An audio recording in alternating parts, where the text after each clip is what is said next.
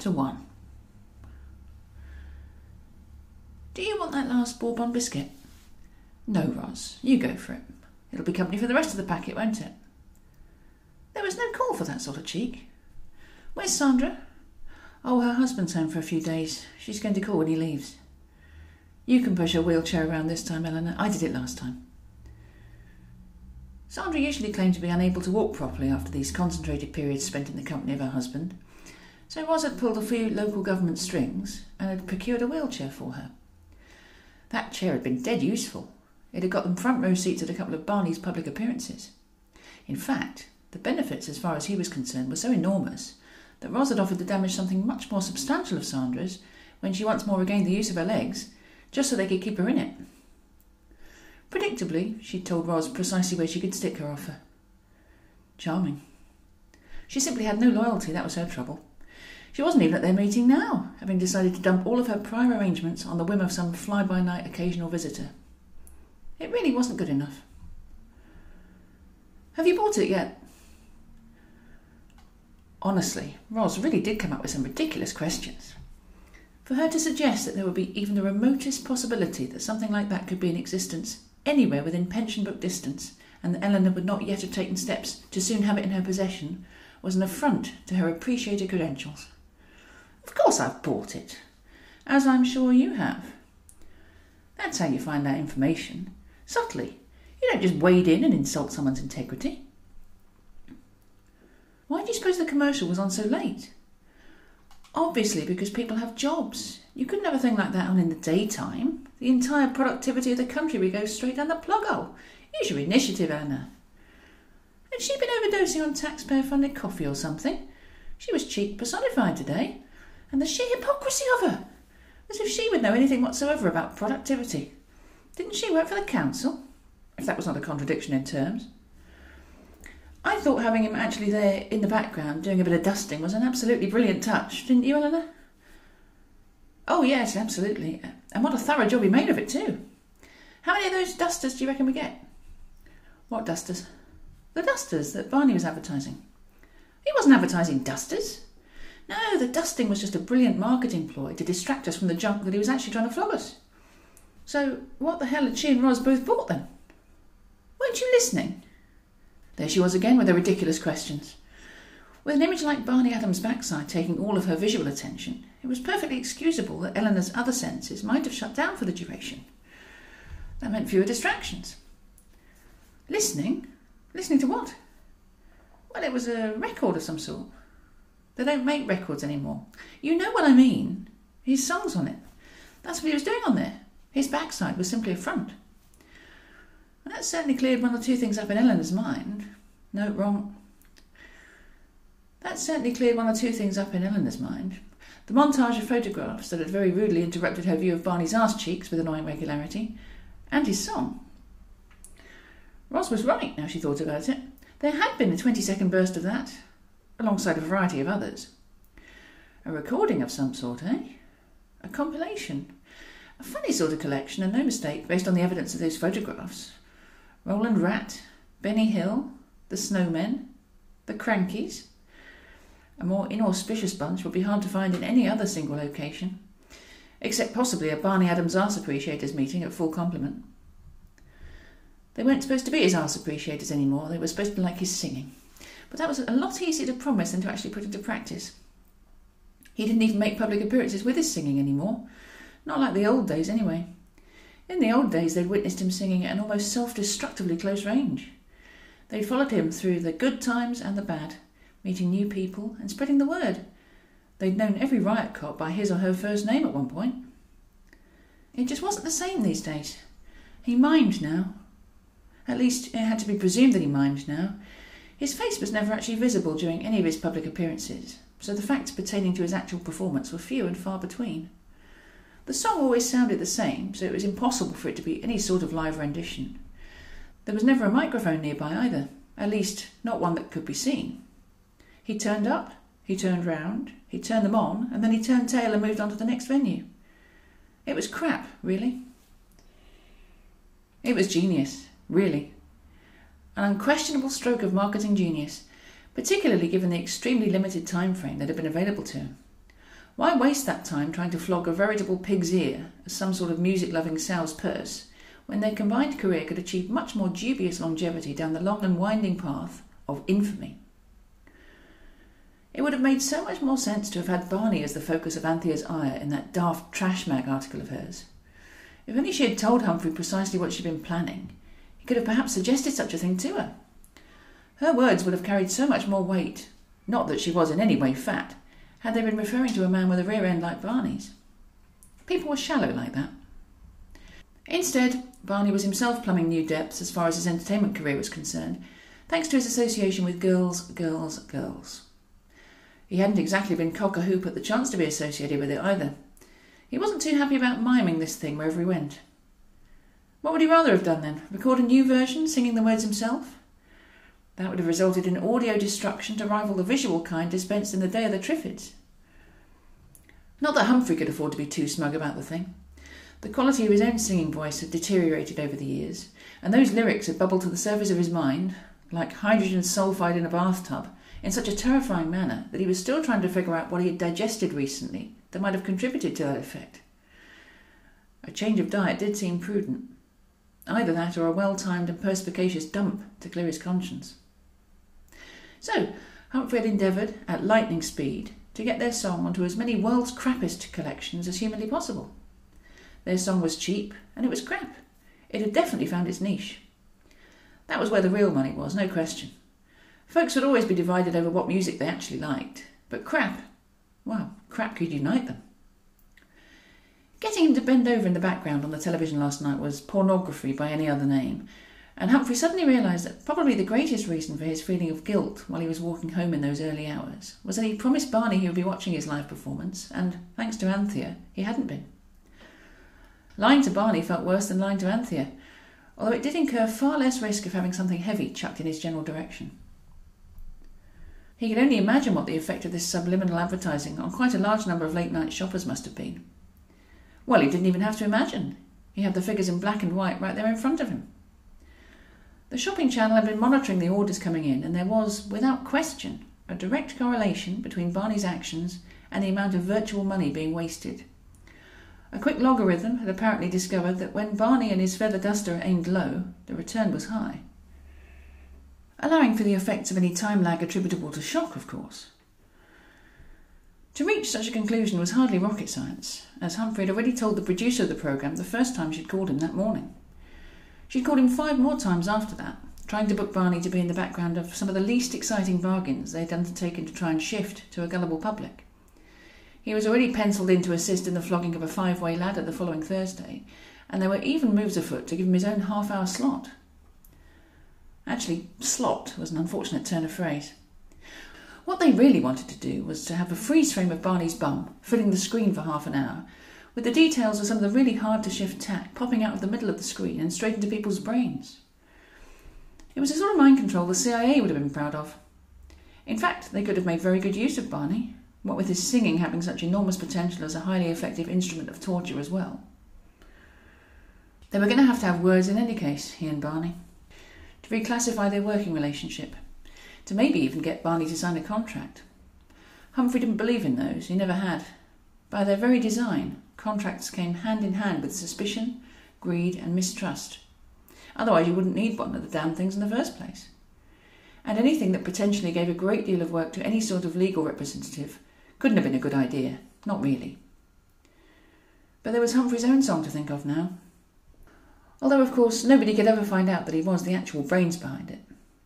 Which was fine and dandy with Barney. The boy was very unlikely to ever even think about double crossing him on that score. No, he could have the dubious honour of laying full claim to that song, the singing, and any voluptuous hussies he managed to attract for himself as a result of it. But in the modern cutthroat world of entertainment, perhaps a contract which gave Humphrey a legal right to a nice round 30% of his client's hard earned might be a sensible way to proceed. It was predictable, which wasn't brilliant, but it did seem in some way sensible. Financial reward wasn't what he was after either. Anthea would benefit from that far more than he ever would. He loved her, but he was not quite as daft as she and her crack legal team had obviously assumed. Perhaps he could get himself paid his 30% in kind. Spiders, worms, and framed photographs of him. That ought to keep Anthea at bay. And if by chance she was still paying off that total arsewipe of a father of his, he could arrange for some of it to be transferred into whisky. Needless to say, only the very worst stuff. Michael would appreciate that. Not. Her telephone call had taken him completely by surprise. When she hadn't rang him the next morning, he'd simply thanked his lucky stars and continued with his erstwhile plans to win her back.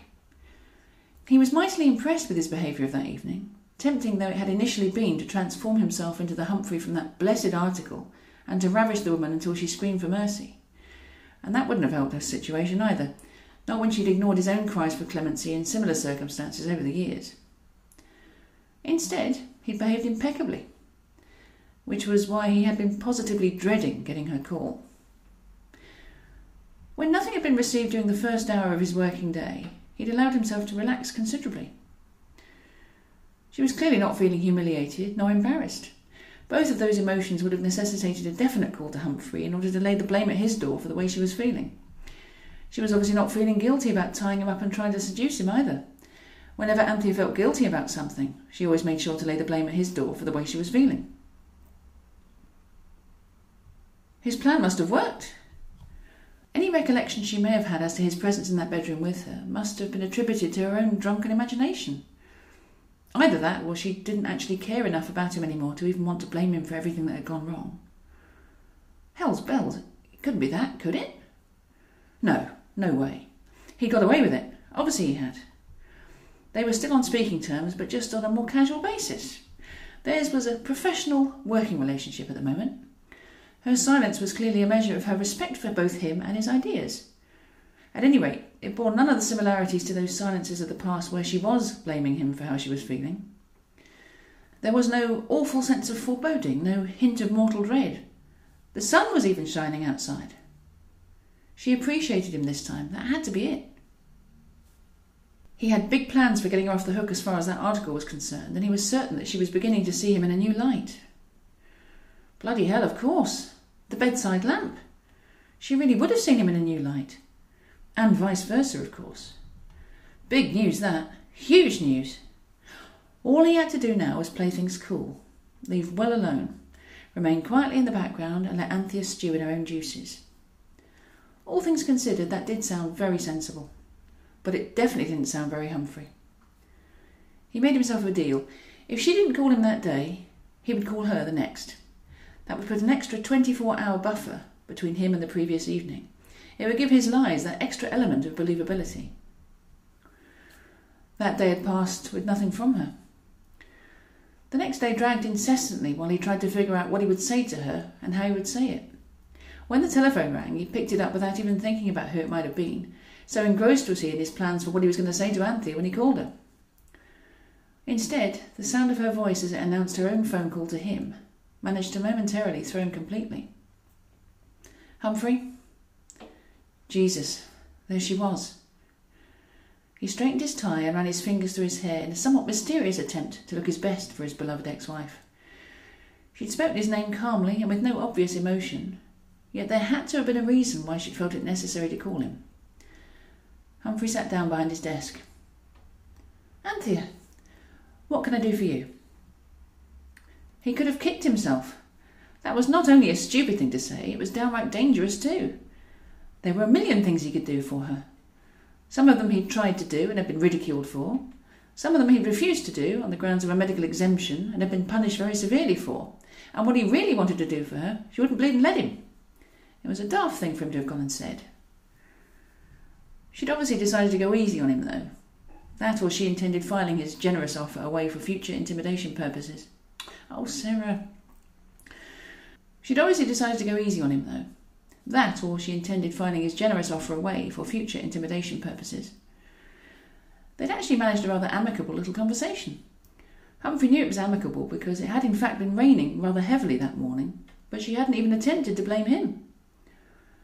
It wasn't ideal, though, even from that point of view. The passionate nature of their relationship had seemingly disappeared completely, to be replaced by a generic little confab about the weather. Not ideal, that, by any means.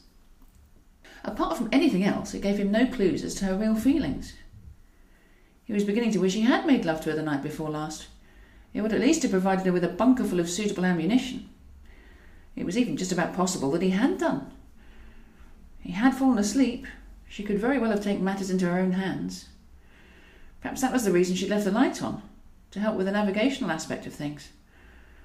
After all, they were talking about a very small vessel. He felt ill. She wouldn't have done that, surely. But if she had, where were the recriminations? Where was the sarcasm? Where the hell was the girl he knew and loved?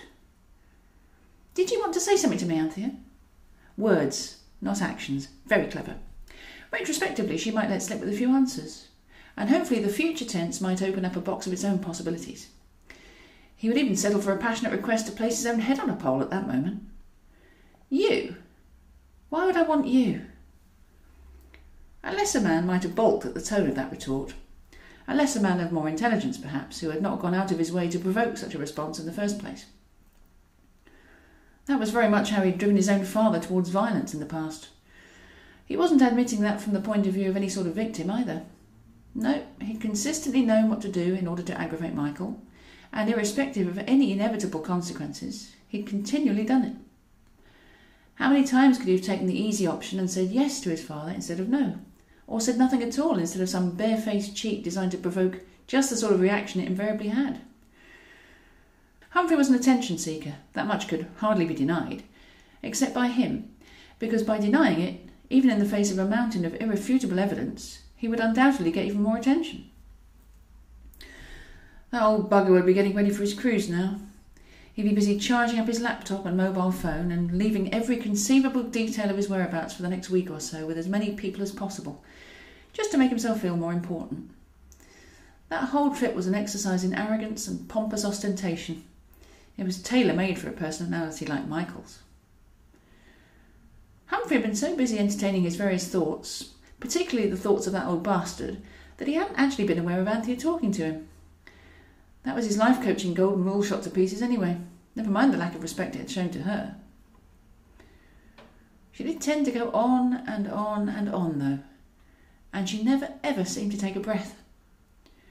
When he subsequently played back the recording of her somewhat one sided conversation, using the unedited master tape held in his subconscious, it had struck him that she must have started her response immediately after posing that question to him, without either pausing to inhale or leaving him any sort of gap in which to offer any ideas of his own.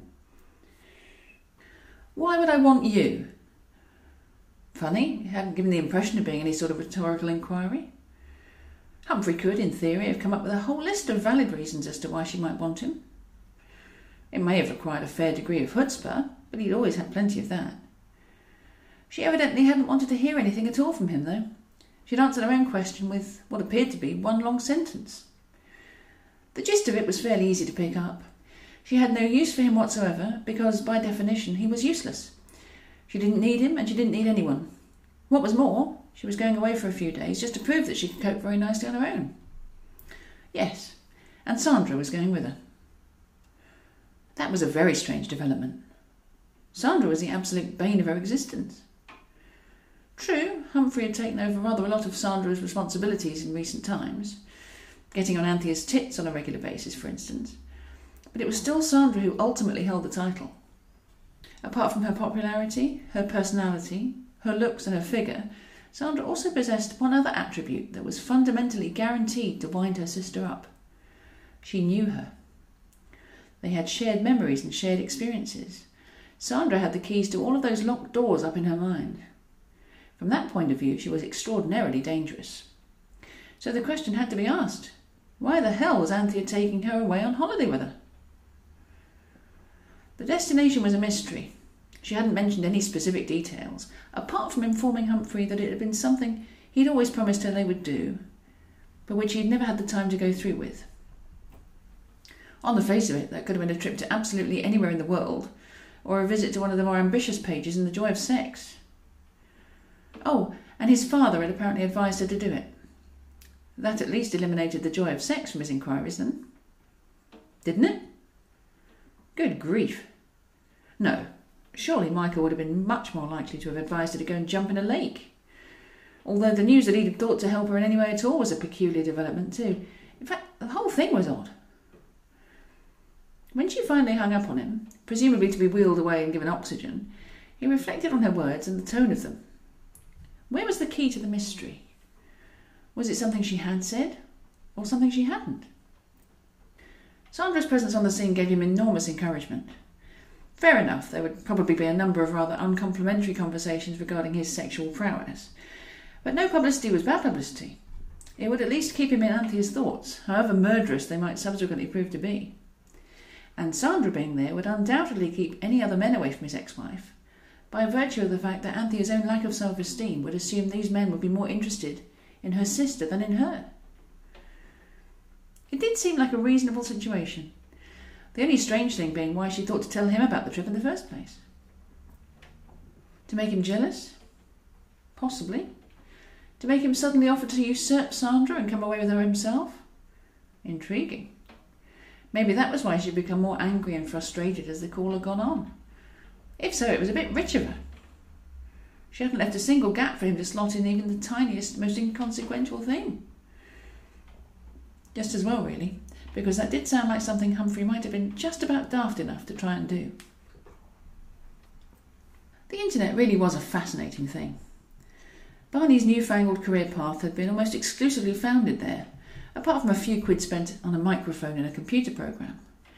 It would have been happily self sustaining in there too, fed by public opinion and comment, and the odd photograph uploaded from somebody's camera phone. Reality. That was a very funny concept. Which was the real Barney? The one singing the song that was currently topping the charts on the island of Tuvalu? Or the one living the perceived life of Riley somewhere out there in cyberspace? Or could it possibly have been the one sitting in Humphrey's office at that very moment, picking his nose and then brazenly devouring the contents? If his appreciators could only see him now. Right, I need a bit of a serious word. What, with me? Brilliant deductive powers there, Barney. It's about your career. Our career, if you like. By the way, Humphrey, my mum wants to meet you to thank you for helping me to build up my career. With very limited construction materials, she said. What did she mean by that, do you suppose? Um, I think it means she's proud of you. Barney beamed. He was so trusting, bless his little heart. But what did she actually mean by that? Um, would you like a jelly tot? Oh, thanks very much. Talk of contracts and things would probably have to wait now, and that was entirely Humphrey's own fault. Barney would be preoccupied for the next twenty minutes trying to decide which colour sweet he wanted. God, the frown on him. It was a simple enough task, was it not? The bloke needed a woman in his life, perhaps. That was, after all, how most men managed to offload a great many of their responsibilities. No woman would sit there and allow him to waste valuable time like this. Not when he could be up a five way ladder cleaning up the guttering, or painting the garage door, or attending to her needs in some other, more imaginative way. It was sod's law, of course. He couldn't just go and find himself a girlfriend or anything now. Not now he was an international object of latent, lower half lust. He would have to remain celibate forever. Either that or he'd have to inhabit that netherworld of paparazzi, late night visits to nightclubs, and being pictured snogging and groping a different trollop every evening. He may as well nail his colours to the mast early on, if that was to be the direction his career would ultimately take. If he could ever decide what colours they were going to bloody be. Oh well, he might as well have a word with him about something of rather more pressing importance then. Right. My extensive spy network informs me that you stood up for a woman on the bus yesterday afternoon. Is this true? The spy network concerned was a member of Barney's own Appreciation Society, who had somehow obtained photographic evidence of this act of wanton chivalry while on her way into town during office hours to buy herself a new cardigan. I didn't mean anything by it, Humphrey, I swear to you. Oh, Jesus, he was babbling. I was wearing my ever so tight trousers and they were cutting off my circulation. That was all, I swear it. Barney seemed genuinely distressed, no doubt mindful of the consequences if he were to be identified as someone who treated women differently in this day and age.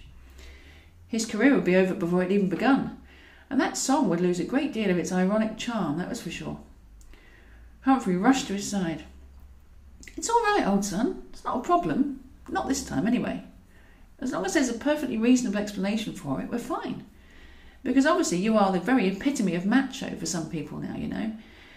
And this whole scenario, if taken out of context, could indicate that you have gone soft. Having said that, of course, it is worth pointing out that everything looks just as firm as ever in the picture I saw regarding this incident. He decided to keep to himself the news that Eleanor had promised to run him off his own personal copy of the thing. It was none of Barney's business. He was public property now. His rebuttal of the scurrilous accusations being laid against him would be posted around the web by late afternoon. Humphrey might even get a call from the makers of those trousers Barney had been wearing, looking to unite with them for a bit of free publicity. It was, without doubt, a sad indictment of modern times that a bloke could make the news simply for giving up his seat for a woman on a busy bus. Humphrey would have liked to think that it was the action itself that had caused all the fuss. How chivalrous he'd been, and what an absolute gentleman he was. Things of that nature. Deep down, though, he feared the very worst. He was looking at a sexist, chauvinist pig over there. Yes, of course he was.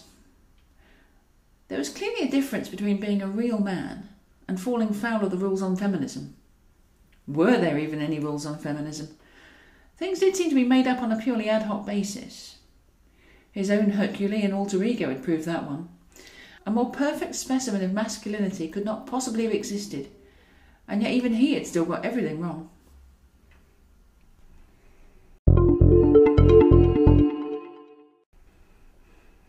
Chapter 2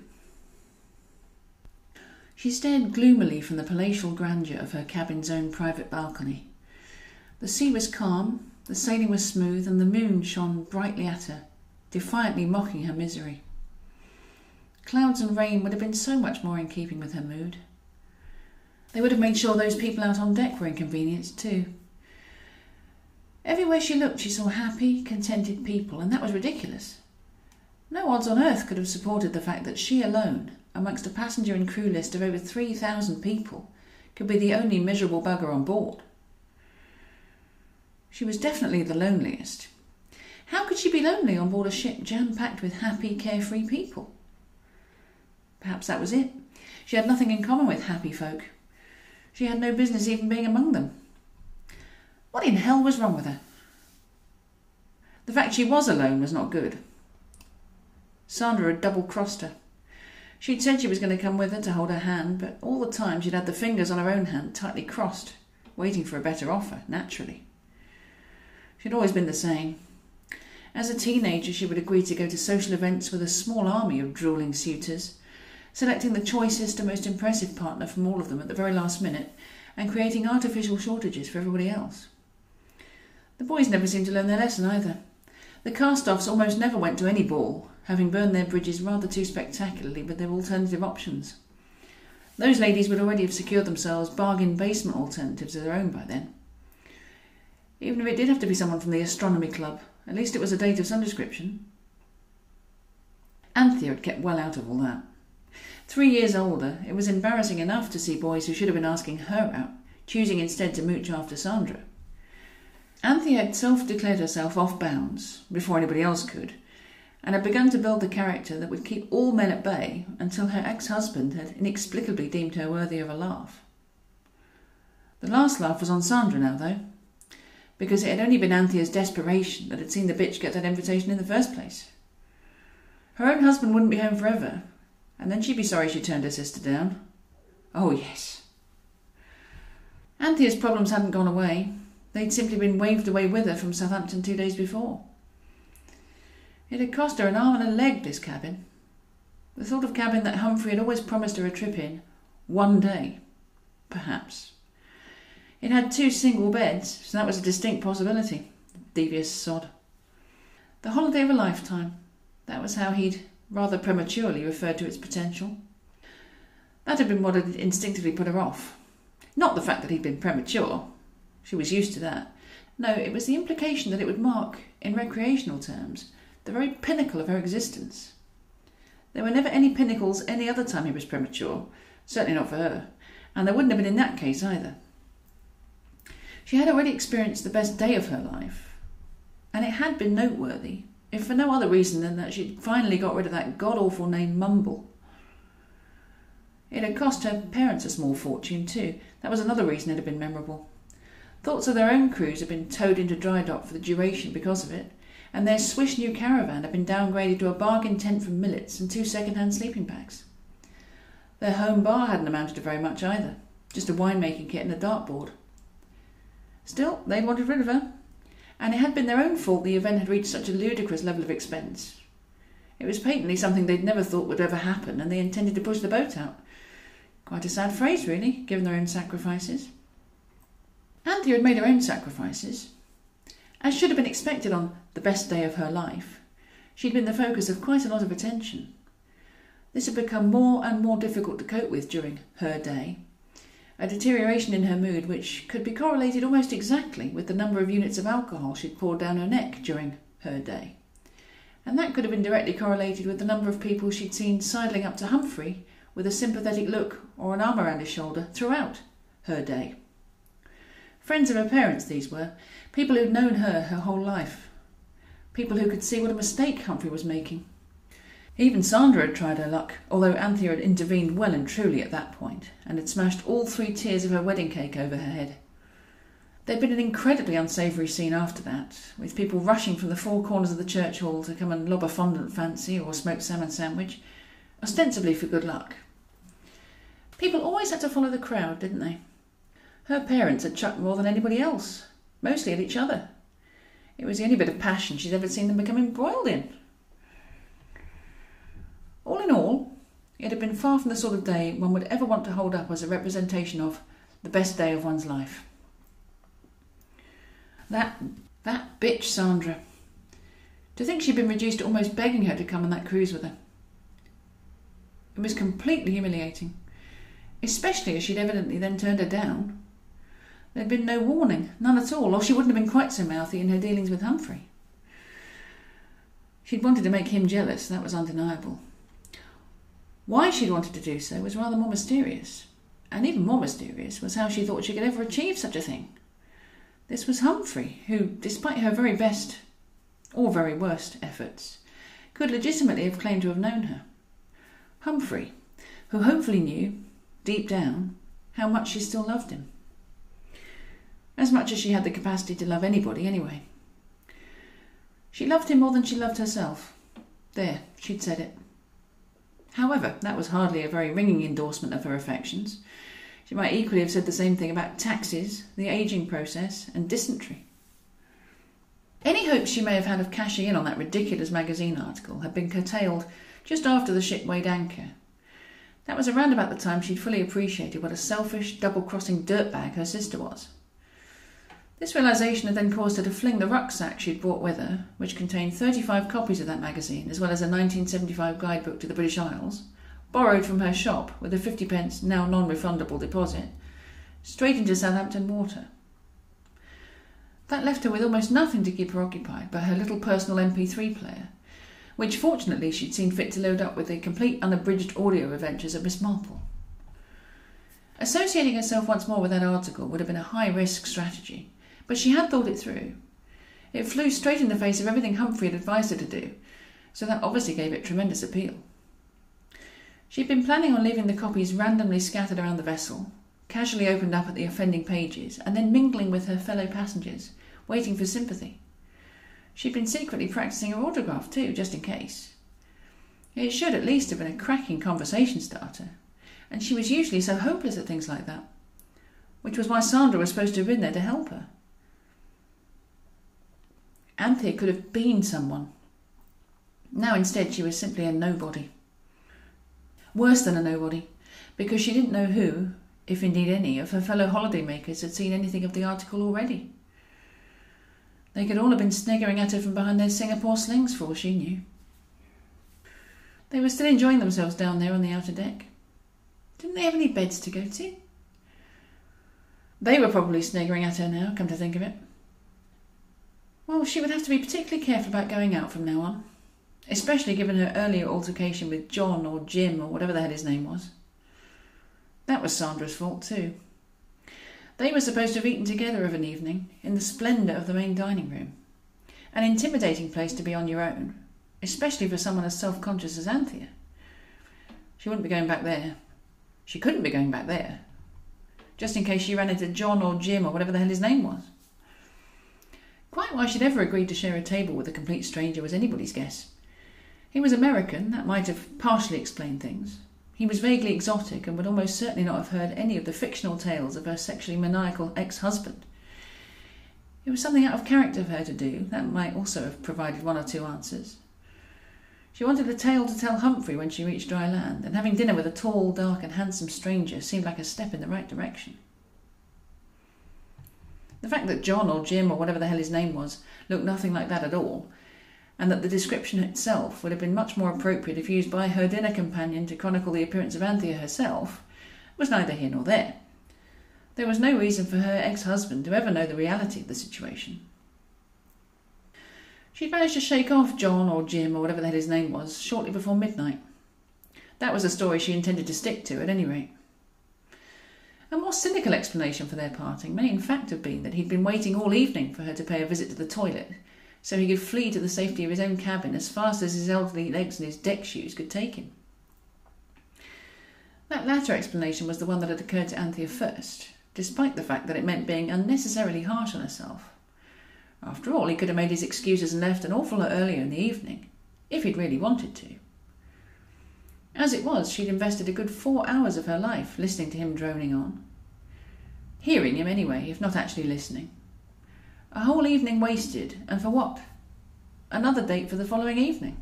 Big deal. Another four hours of listening to him talking. Which would actually be another four hours of only pretending to listen, while at the same time trying to think of one single, solitary, witty remark with which to interrupt the monologue of John or Jim or whatever the hell his name was. Other than the next evening's arrangements, she couldn't recall one single thing he'd said to her. Whatever John or Jim or whatever the hell his name was had been on about for the entire evening would remain unknown forever to everyone but him. Hypnotic regression couldn't even have liberated the details of their horribly one sided conversation from Anthea's subconscious, because nothing he'd said had even registered. It was that simple. Nothing after the bit where he told her how beautiful she was, anyway. Well, what would have been the point of listening to any more rubbish like that? He must have been a bit balmy, that was a given. And not a very good liar either. Beautiful? Yeah, right. This dating lark was not going to be easy. That much was obvious. And someone like Anthea couldn't really afford to be too fussy.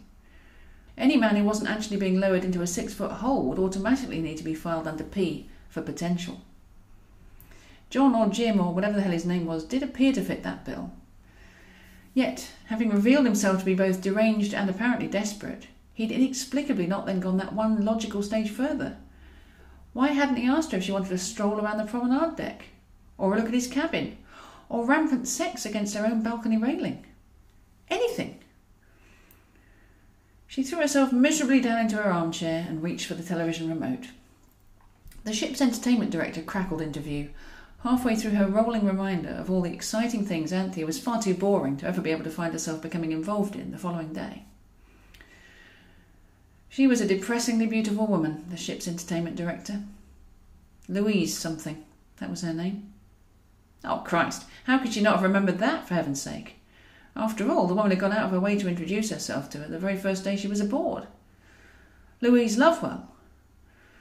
And she'd even remarked on the coincidence of them both having the same surname although it had emerged that her alliterative nomenclature was purely a stage name of some description. It was catchy in the entertainment industry, or so she said. Adam Ant, Bobby Ball, Charlie Chester. Yes, this Louise may well have been onto something there.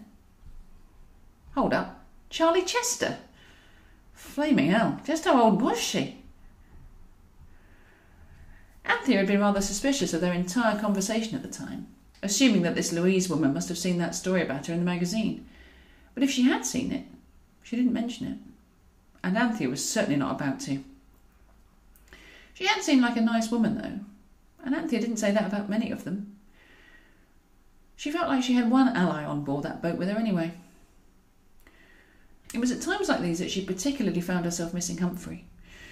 True, he was annoying, hopeless, and probably hated her with a passion but he would still have been handy to have had around on a trip like this. This trip to celebrate her divorce from him. He would have been handy to protect her, handy to hide behind. Not as handy as he used to be for that unenviable task, but good enough. She could have checked out other men from the safety of actually being attached to one, however unsuitable Humphrey had turned out to be. That was where she'd gone wrong in her whole approach to this dating lark.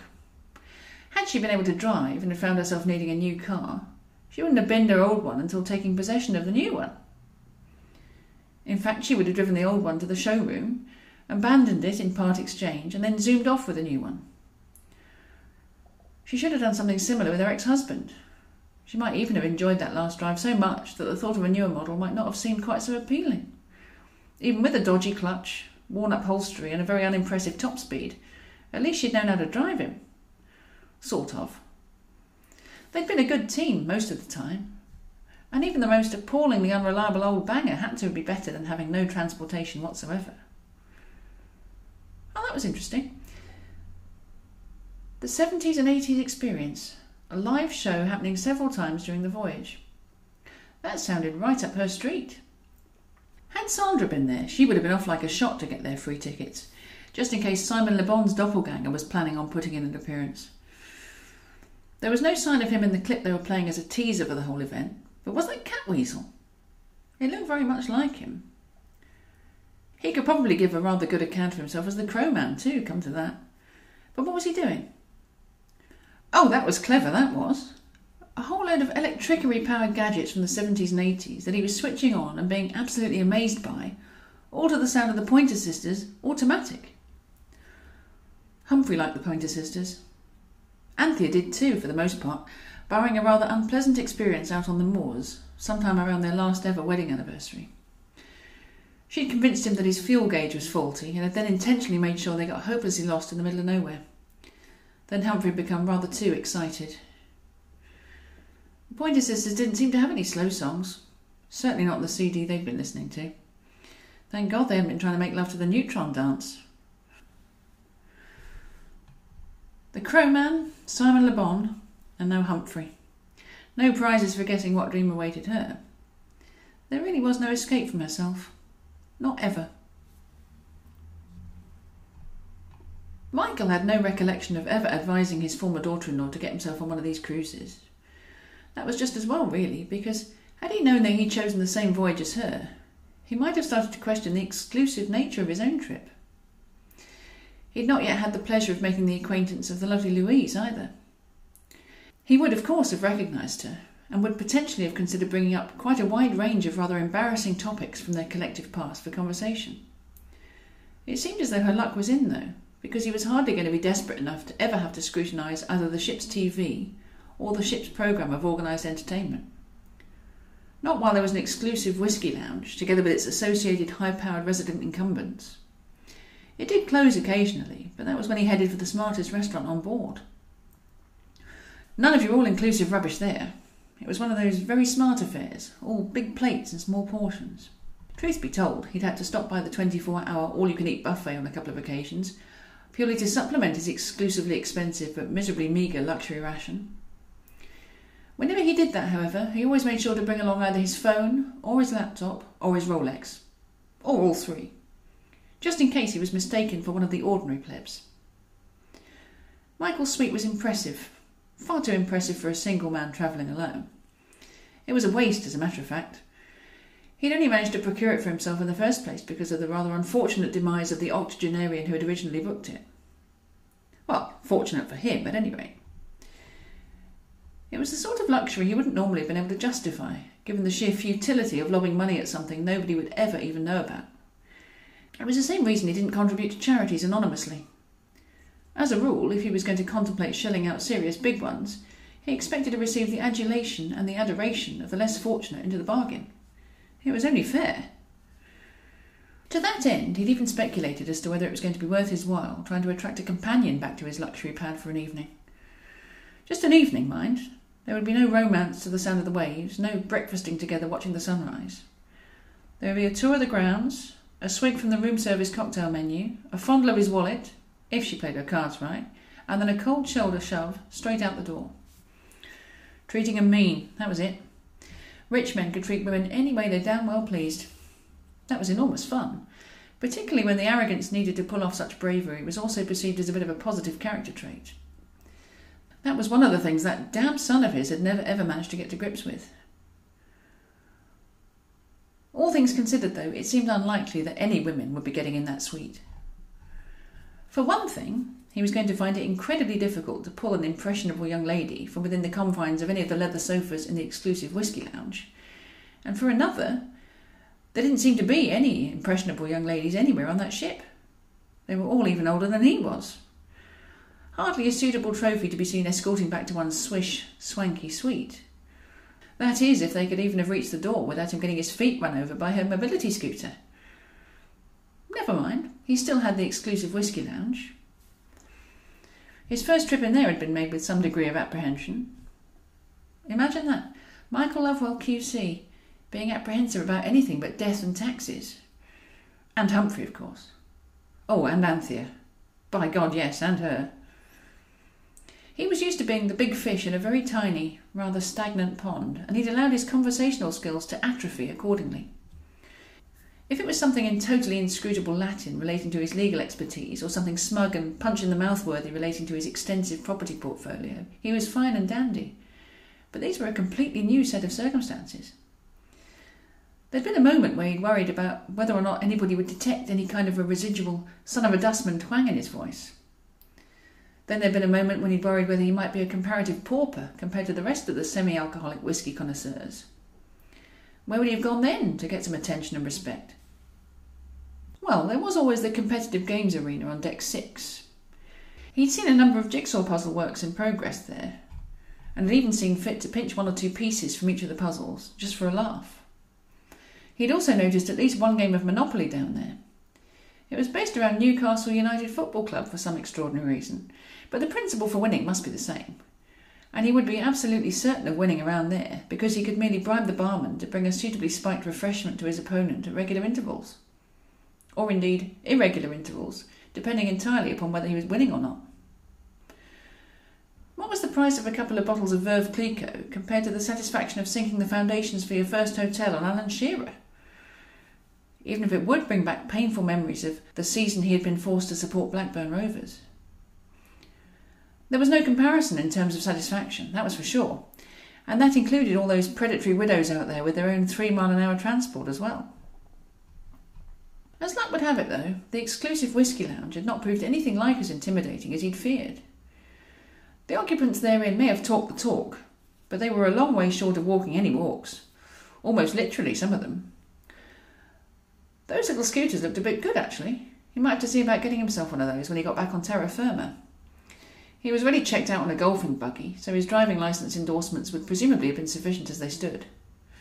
Anyway, the room seemed to be permanently full of an absolute alphabet soup of titles and honours, which would have been superficially intimidating to anybody, even men of Michael's genius who'd been called to the bar in 1970. But each and every one of them had accepted his offer of a drink. A big mistake, as far as achieving any sort of parity with him was concerned. They'd become his inferiors simply by that action, doomed to an immediate future of having to listen to him droning on and on and on.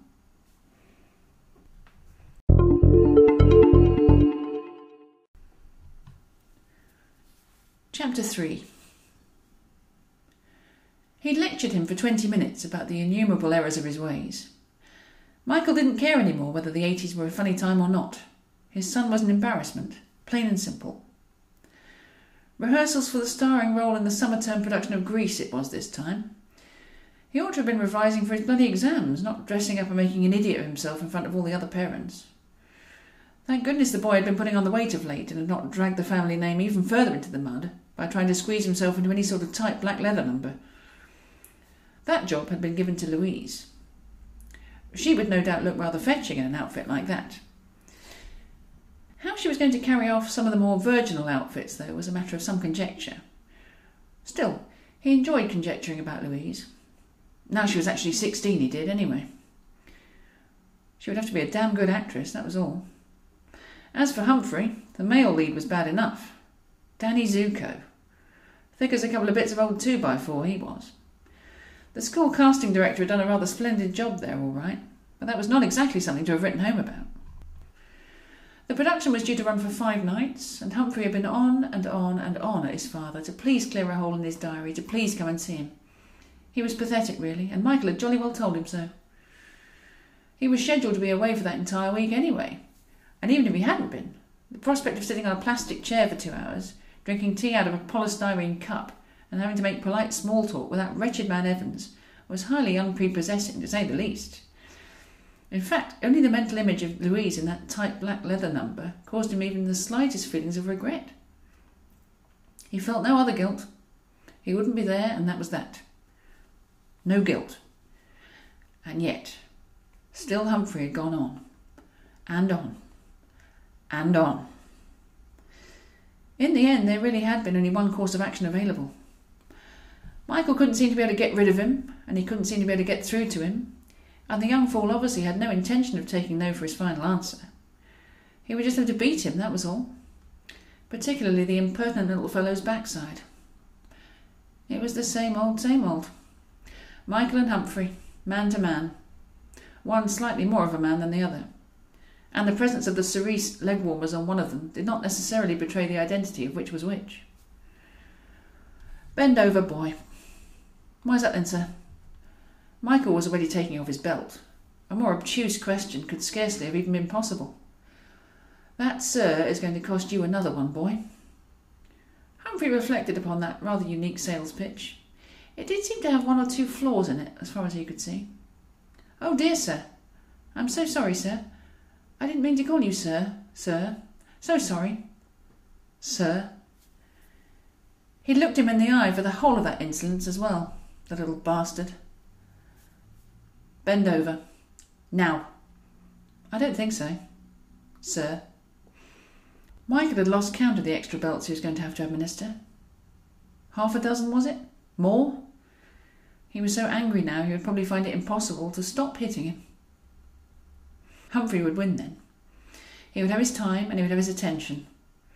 All the more reason to get the hell out of there. Yes, that would be far more sensible. To leave the scene entirely. The only thing was, Humphrey might just then get the impression that he'd won. And he could stuff that. Boy, if you don't bend over, I am going to do something you will regret. That had obviously baffled his mentally feeble son. Something he would regret. Do what you like, sir. I'm not bending. With that, and with considerable personal restraint, Michael grabbed his wallet and his car keys and headed for the door.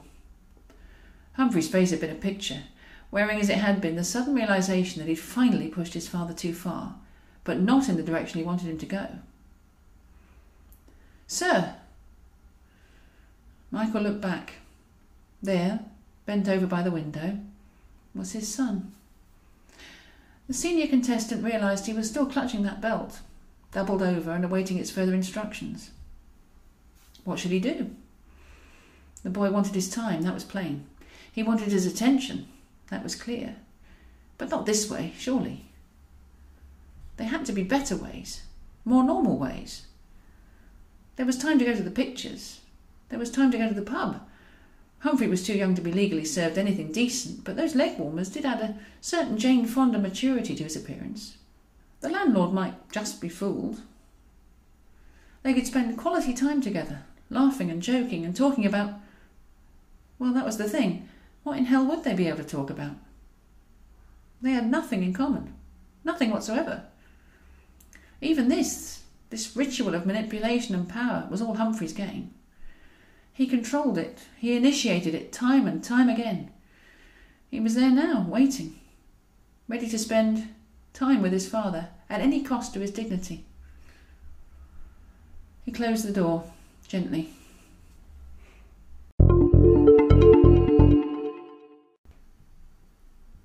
Chapter 4 Humphrey said goodbye for the umpteenth time and attempted to put the receiver down for the umpteenth time. He'd started the whole manoeuvre about five minutes previously, from a fairly erect position behind his desk. With each goodbye since then, he'd found himself and his receiver, as one, moving ever closer to the desk. By the time he convinced the caller to actually reciprocate and get the hell off the line, his head was practically touching the table.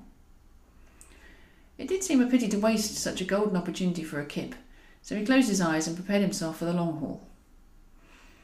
He couldn't sleep at home. There was an incessant dripping from his bathroom tap, which was annoying enough on its own, but it also meant he was doomed to visit the toilet at least half a dozen times during the hours of darkness. No bladder control, that figured.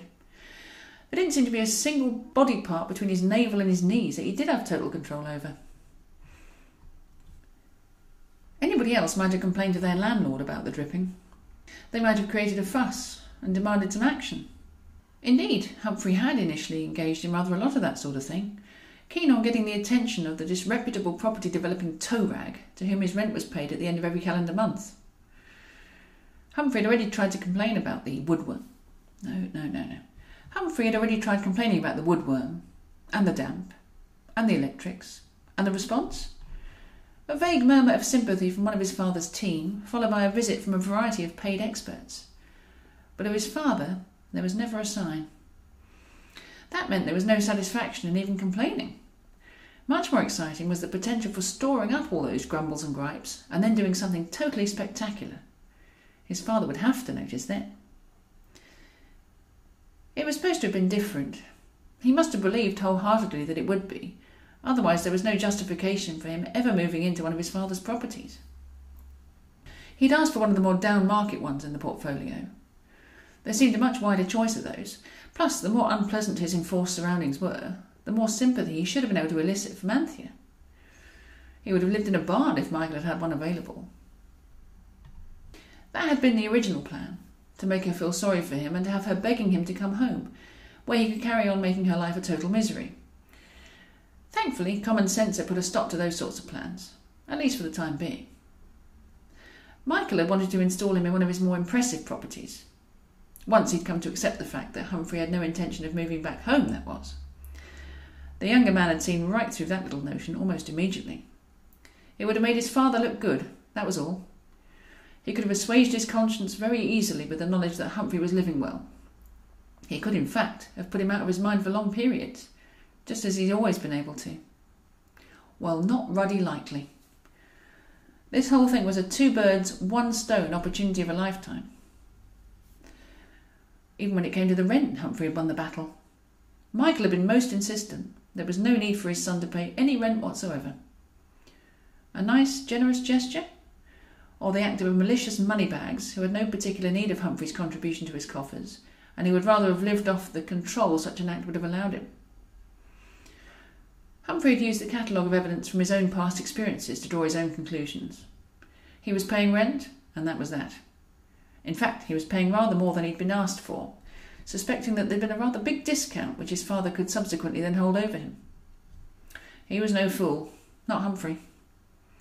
Fortunately, the financing for this act of one upmanship had been made possible by the generosity of the owners of his office building, who had, rather magnanimously, refused to take any rent for it whatsoever until he got himself back on his feet following his divorce.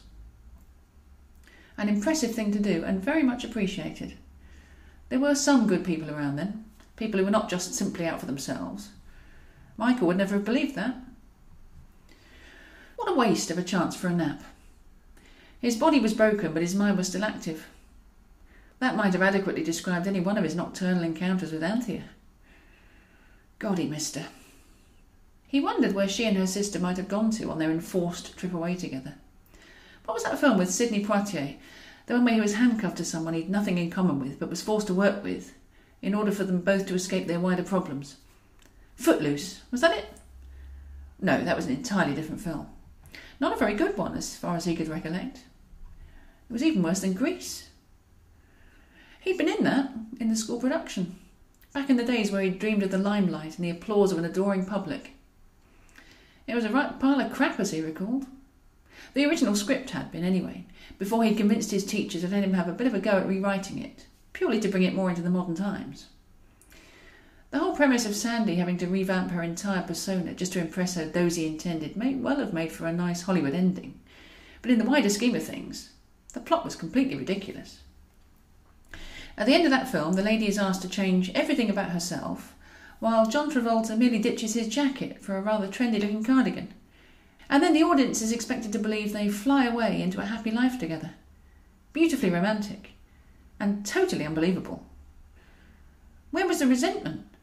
the female bitterness that she'd had to make all the sacrifices while the bloke just sat there and watched her. Humphrey's alternative script told it like it really was. Instead of a final scene aboard some sort of homemade chitty chitty bang bang, there was instead a blazing stand up row between Danny and Sandy, which gave voice to everyone's problems quite brilliantly. She felt resentment towards him, his friends, and his habit of fixing old motor cars instead of spending time with her. And he needn't think she was going to be washing those filthy overalls for him either. Meanwhile, he felt under the thumb already, and she needn't think she was going anywhere out in public in that sort of outfit. It was great. It was real. Except that his version had at least seen Danny get a few words in. It was a bit unrealistic, that bit, perhaps. But Louise had made it real again by slapping him hard across the face. That had stemmed from a supposedly improvisational act in rehearsals that had been entirely her own idea. She could certainly pack a punch. There'd been a surprising amount of frustration in it, that was for sure. The pressure of their O levels, almost certainly. Michael would have hated the show. A bunch of young men in fancy dress and wigs being roundly applauded for their efforts. He'd have absolutely hated that. He'd have been conspicuous by his disapproval. More to the point, Humphrey would have hated having him there. He'd known all that when he'd badgered him incessantly to try and get him there. Luckily, Michael had had far better things to do. And at least the young man had managed to spend ten minutes of quality time with him and his belt before he disappeared off to do them. Humphrey sat up again and then quickly got to his feet, the muscle memory of their altercation providing the necessary propulsion. That phone call. He was going to have to do something about that phone call. The fellow was certainly persuasive, and he seemed to have a great deal of difficulty in the concept of taking no to be any kind of acceptable answer. It would be interesting to see how he'd fare with Anthea, adopting a stance like that. A right clash of the titans that would be, except that was probably intimating that she was fat. Wherever she was in the package holiday world, she was no doubt marking his card for that remark. Barney Bloody Adams. That had become his new name as far as Humphrey was concerned. Not hyphenated, nothing formal. He hadn't yet marched him off to change his moniker by deed poll or anything. But if he was going to have to keep fielding phone calls like that last one, that did seem quite an attractive idea. He would make absolutely sure they got their money's worth too. For the price of a Barney Bloody Adams, he could buy himself a Barney hopelessly awful at most things, but now inexplicably popular with people who really ought to know bloody better Bloody Adams. God, what kind of initials would that give him? Perhaps he could paraphrase that little rant and ensure the initials of the words did actually spell something out a product or a service of some kind. The advertising aspect of that could be tremendous. He was right in the middle of his cogitations when Eleanor and Roz appeared in his doorway. In fact, the sight of him actively cogitating had almost discouraged them from even coming in. Now, there was a decent little set of initials. Barney Adams Arse Appreciators. Bar. Not strictly accurate, though given that they did appear to be leaders, not followers. They'd selected Barney from a rather moth eaten worldwide flock, and they'd elevated him to a position of best in show, even if he was rather badly disguised mutton trying to pass himself off as lamb. At least that song had given him an air of ovine respectability. Sort of. Good morning, ladies. To what do I owe this very great pleasure? Mr. Lovewell, we would like some answers from you. Wouldn't we, Roz? Roz nodded firmly.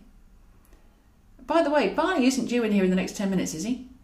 Do you really think I'd be looking this cheerful if he were? The two ladies conferred for a moment. Humphrey moved away from them, just in case their deliberations found him guilty of being cheeky and involved swinging a weighted gingham shopping bag in his direction. Who is that man, Mr. Lovewell? What man's that? The man who's been sniffing around Barney, following him around town and spying on him. Well, what can I say? There's a lot of funny people about. How did you see this chap? Eleanor answered immediately, without even waiting for the irony to get its coat on. Because we were following him around town and spying on him ourselves. He's a shifty looking devil, Mr. Lovewell. Eyes too close together. That's always a sign. A sign of what? Humphrey surreptitiously massaged the bridge of his nose in an attempt to gauge whether he may or may not have fallen foul of this rather arbitrary criminal criterion himself. It was rather difficult to tell. The damage done on his wedding night by that Gideon Bible, flung with the strength and accuracy of Fatima Whitbread, had left his nose rather out of shape.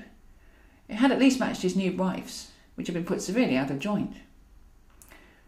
Do you know who he is, Mr. Lovewell? Why was she rummaging around in that bag?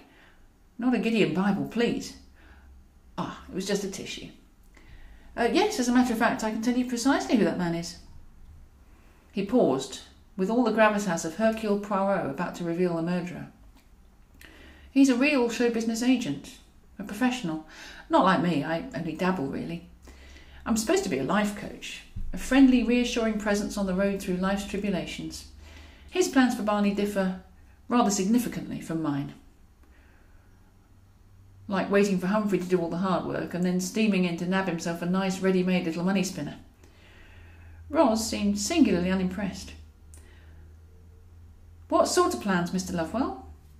Oh, you know, the usual things fame, money, wall to wall hangers on, no privacy, a loss of identity, and then ignominy and celebrity oblivion. Just the sort of things Barney's been aspiring to for years, as a matter of fact. Eleanor frowned. Did that little snippet of Barney's true character square with everything else they had managed as a group to glean about him? That song did speak loudly in those sorts of volumes, although there was some debate as to whether Barney advocated promiscuity or whether each rallying cry for girls was to enable him to choose one particularly good one and treat her like his queen. His autograph, purloined from Humphrey in that very room and subsequently subjected to every graphological assessment in the business, did give the impression of a rather more sensitive soul than the picture his manager was trying to scribble down for them. All in all, it was quite obvious that Humphrey had got completely the wrong end of the stick. You simply can't allow him to do any of that, Mr. Lovewell. It will be the ruin of him. Humphrey smiled gently at her. As a matter of fact, Eleanor, I happen to agree with you but there's not very much I can do about it. You can stop him. No, no, I can't. There's no contract. The two ladies gave each other a reprise of that look he remembered so vividly from before. Perhaps they did have a right one here. Ros summed up the situation in one beautifully poetic turn of phrase. Bleeding hell, we're screwed. Shakespeare himself could hardly have done better, and it was probably a fairly astute observation, too. How could you never have made him sign a contract? Well, I just never seemed to be able to get around to it. Even when he was forking out the readies to glaziers and structural engineers left, right, and centre, he hadn't been too bothered about a contract. They weren't worth the paper they were written on, he still maintained that. And he still believed they contributed to an unhealthy distrust between two otherwise friendly parties. All the same, he was going to look a bit of a fool now, right enough. Barney could become a global phenomenon, and Humphrey would have nothing to show for it but his memories. And his tinnitus, so at least he would have something tangible. Oh, and the song he had given a dose of the Alan Jay Lerners to. Highly fitting that, given the new low their professional partnership was looking at before he'd whipped out his somewhat licentious libretto. In any case, he'll never sign one now. His head will have been turned by talk of fame and fortune and forty inch chested floozies by now. Better just to let him get on with it. I'll be here to pick up the pieces, though, I'm sure. Eleanor mulled over the problem. Can't you forge one? Beg pardon? Oh, did I say forge? I, I meant create. Can't you though? How do you mean? Forge his signature? Yes. Can't be that difficult, surely. No, it certainly wasn't that difficult. Humphrey had already forged the autograph the two of them held in their possession. It had seemed like quite a harmless thing to do at the time. He couldn't forge a contract, though. He hadn't even organised the putting together of one to sign. Plus, he only knew one lawyer well enough to even consult about such things, and he would be sailing the ocean waves for another five days yet. And he couldn't be trusted anyway, as he'd proved unequivocally during the divorce. Blimey, Michael would have had forty fits if he knew Humphrey was running his business affairs like this. Which did seem like a good reason to continue in the same vein. Mind you, perhaps it wouldn't hurt to sign a couple of blank pieces of paper, just as an insurance policy, with the rest of the details to follow on at a later date. I mean, it wouldn't be the first time you've lied with regard to his career. Humphrey found something utterly fascinating about the sole of his shoe and then those holes in his carpet. Anything rather than look either one of the ladies in the eye at that point. They knew about the autograph, they must have done. Or the song, it could have been that. Maybe it was the photo shoot for that magazine. They may well have figured out that the images had been airbrushed ever so slightly. It had been essential, though, in order to remove all traces of the teeth marks. And the photographer hadn't even been a woman.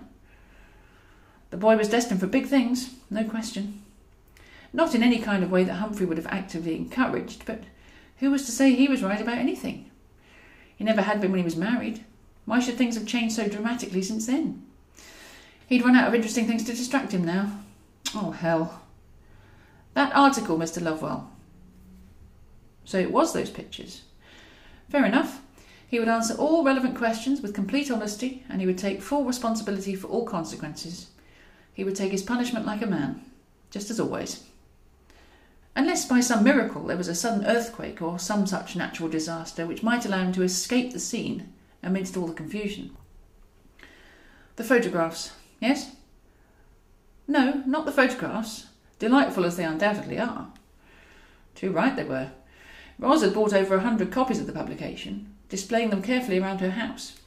She'd planned the operation meticulously, the key factor being that she must never be more than three feet away from Barney's motivational message.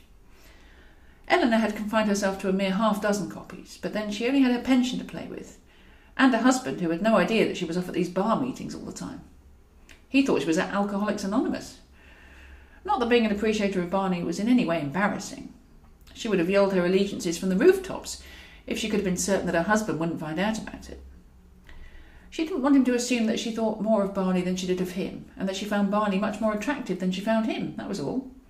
It was highly likely that she did on both counts, but there was no reason for her other half to know that. Blissful ignorance was a residential area that was highly underrated for some people. We know, Mr. Lovewell. That article featuring Sandra's sister. We know. Do you indeed? Well, then perhaps you wouldn't mind telling me.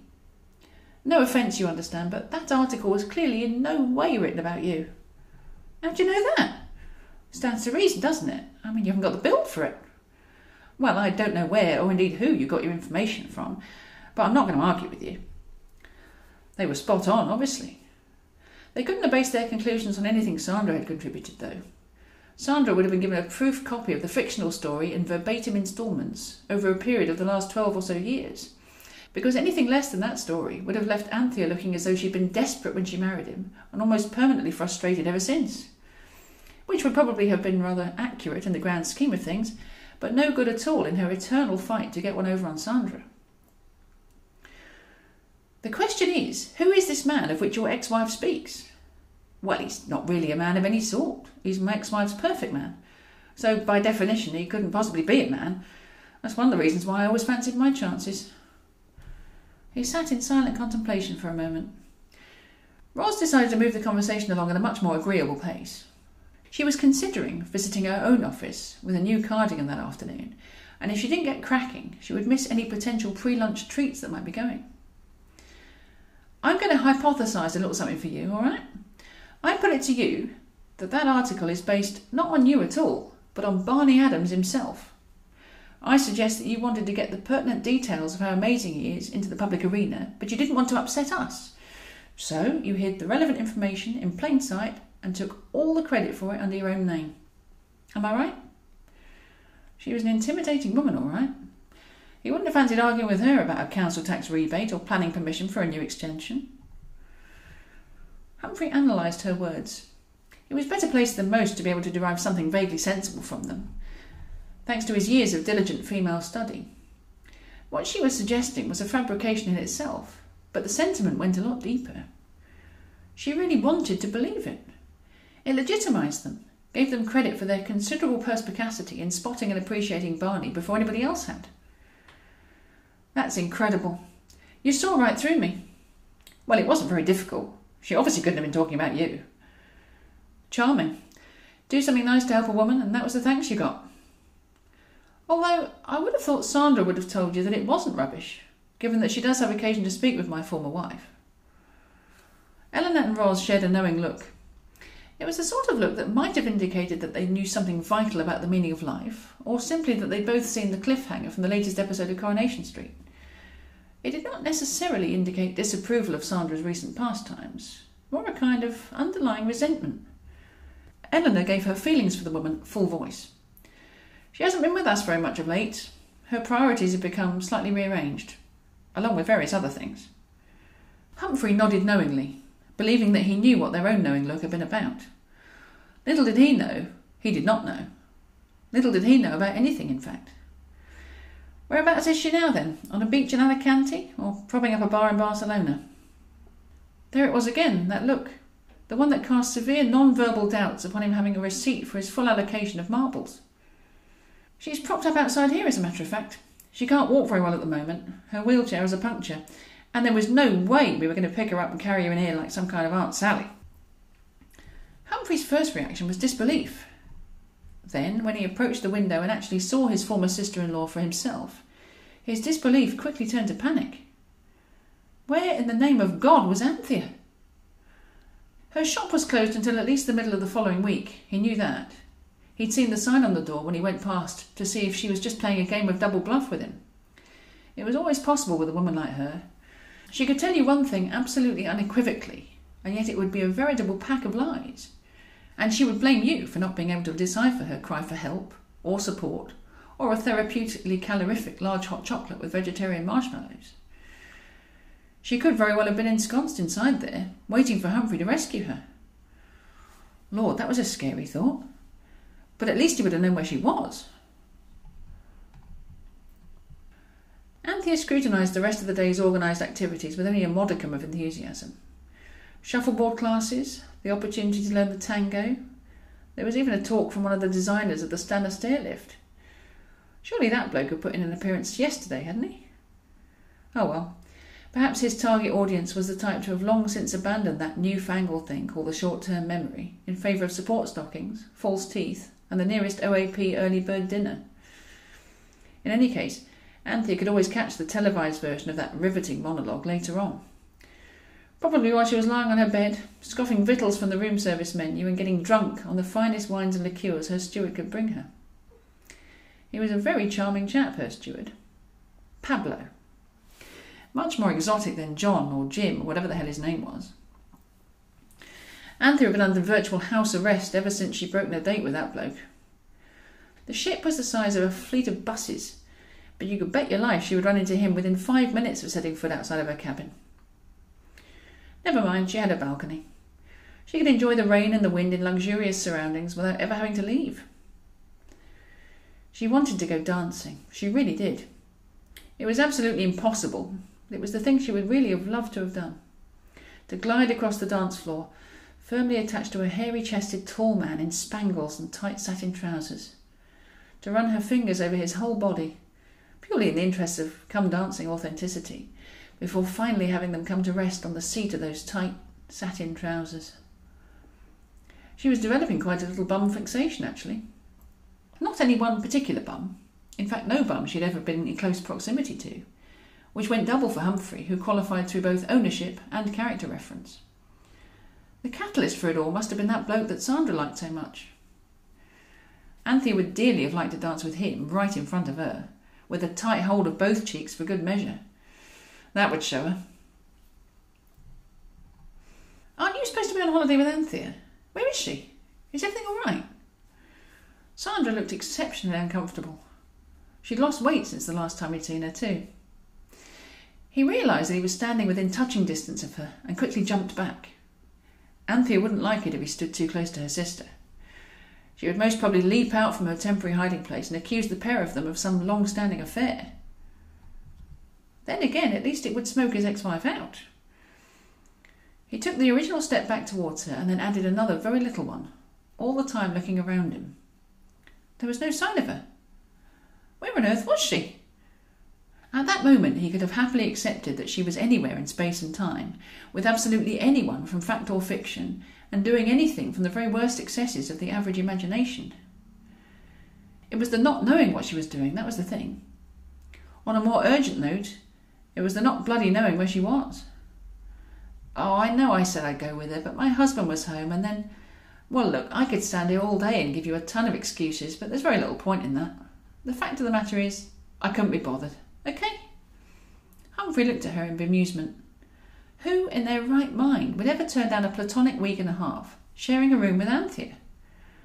And he still had no idea where that room even was. He felt a surge of genuine sympathy for his former spouse. This holiday had been her way of showing him how she could cope on her own and without him. That had all been spelled out in various shades of neon as far as he was concerned. And she'd been intending to show him how well she could cope without him by dragging her sister away with her. These past few days had seen Humphrey relaxed and even happy, believing, as he had done, that Anthea was in the company of someone who would cheerfully give her an argument whenever one was required, but he would also hold her hand throughout any necessary but unpleasant dealings with other people. And now it transpired that his happiness had been entirely misplaced. Worse, it had flown right in the face of Anthea's inevitable discomfort. Suicidal.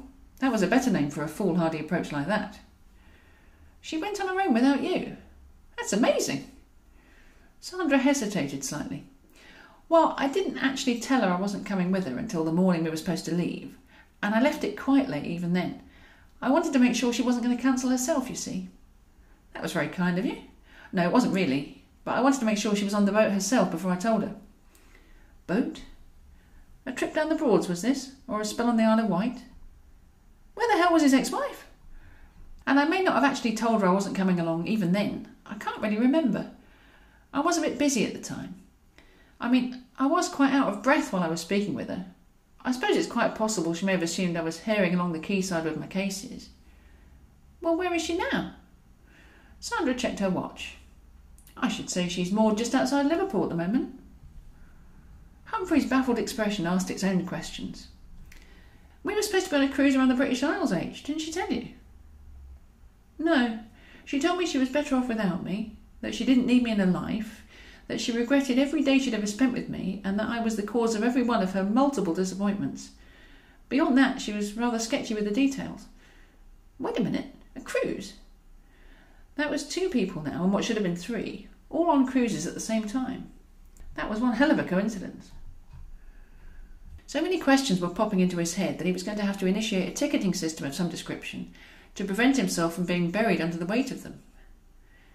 Is that the same cruise my father's on? Sandra shrugged her shoulders, wincing ever so slightly as she did so. Where was the brochure that Michael had left behind? Had he chucked it out yet? No, that's right, he'd used it to steady that wonky table leg. He could see it plain as day through his office window. Right, that would give him a few answers. Ros and Eleanor had gone off to do a spot of investigative journalism with regard to Barney's prospective new manager, so at least Humphrey would be able to get the lowdown on the latest awful developments there. Sandra declined his offer of a cup of tea inside, with the excuse that she'd spent so long confined to the house recently that she was glad of the chance of some fresh air. She promised not to move, though, until he'd had a chance to check out that brochure. Or until Ros and Eleanor came back to help her, whichever was sooner. Anthea was beginning to get rather stir crazy, too. The city of Liverpool held no particular appeal for her, but there was a very good chance that John, or Jim, or whatever the hell his name was, had taken advantage of a tour round Anfield or a ferry across the Mersey. With fewer people aboard, she might find it easier to blend in. That was contrary to the logic employed by most people, but then Anthea was most certainly not most people, not by any definition. She collected together the essentials of a person with no interest in socialising her Miss Marple collection, her dark glasses, and the only magazine she had in her possession that was still essentially unread. It was her sole surviving copy of that trash mag, which she had sanitised significantly by completely ripping out that damn article and then dumping it overboard under cover of darkness. Sufficient time had passed now since the thing had presented itself and her for public ridicule. She was last fortnight's news now, she hoped, and with no evidence left, she could deny absolutely everything about it. She gathered together the essentials of a person with absolutely no interest in swimming a hat, a coat, her room key card, and the ship's cocktail menu, and departed in the direction of the pool. She put her little earphones in on her walk to the lift, and that was all she did. There was no turning anything on. She would have had to have stuck a few batteries in the thing first, and that would mean that she couldn't then hear any of the nasty things that random people might want to say about her. There was, even she had to grudgingly admit, a slight chance that they may want to say something complimentary about her. But even if they did, it would be such a rare event in her perpetually disappointing existence that she would have to hear it for herself in order to believe it. And she probably wouldn't believe it, even then. Her trip in the lift was difficult. For reasons which seemed to defy all logic, the designers of this vessel had decided to put mirrors in the most extraordinary of places. The lifts, that was one of the more bizarre ones. She had this particular one entirely to herself, all four dozen of her. In fact, if she leaned her head in the right direction, she could see herself becoming infinitesimally smaller and disappearing into the distance. They all looked miserable. They made her feel more miserable. How dare they do that to her? She tried to imagine the consequences if one of her customers tried to mooch about like that. She'd have them smiling quick smart out of pure terror, that was for sure. She looked the nearest reflection straight in the eyes and defied it to smile at her. Slowly, very slowly, her facial muscles creaked into action. The result, while not the sort of rictus grin that would ever have advertised a dental clinic, was really a rather pleasant surprise. Wherever she looked, she saw a smiling, happy face. And it was her own. That lift may as well have been the gateway to a parallel universe. She got out at deck 10 and made her way over to the sun loungers. There was a glass roof to the pool area, which did allow some sunshine in there. Enough for her to be able to justify the hat and the shades, at any rate. The barman was upon her in an instant. God, if only. Although their combined weight would probably do for the sun lounger. Her own combined weight might very well do that anyway. He was tall, he was handsome, and he didn't seem to speak too much English. He was also going to bring her drinks on a regular basis as well. Could he be any more perfect?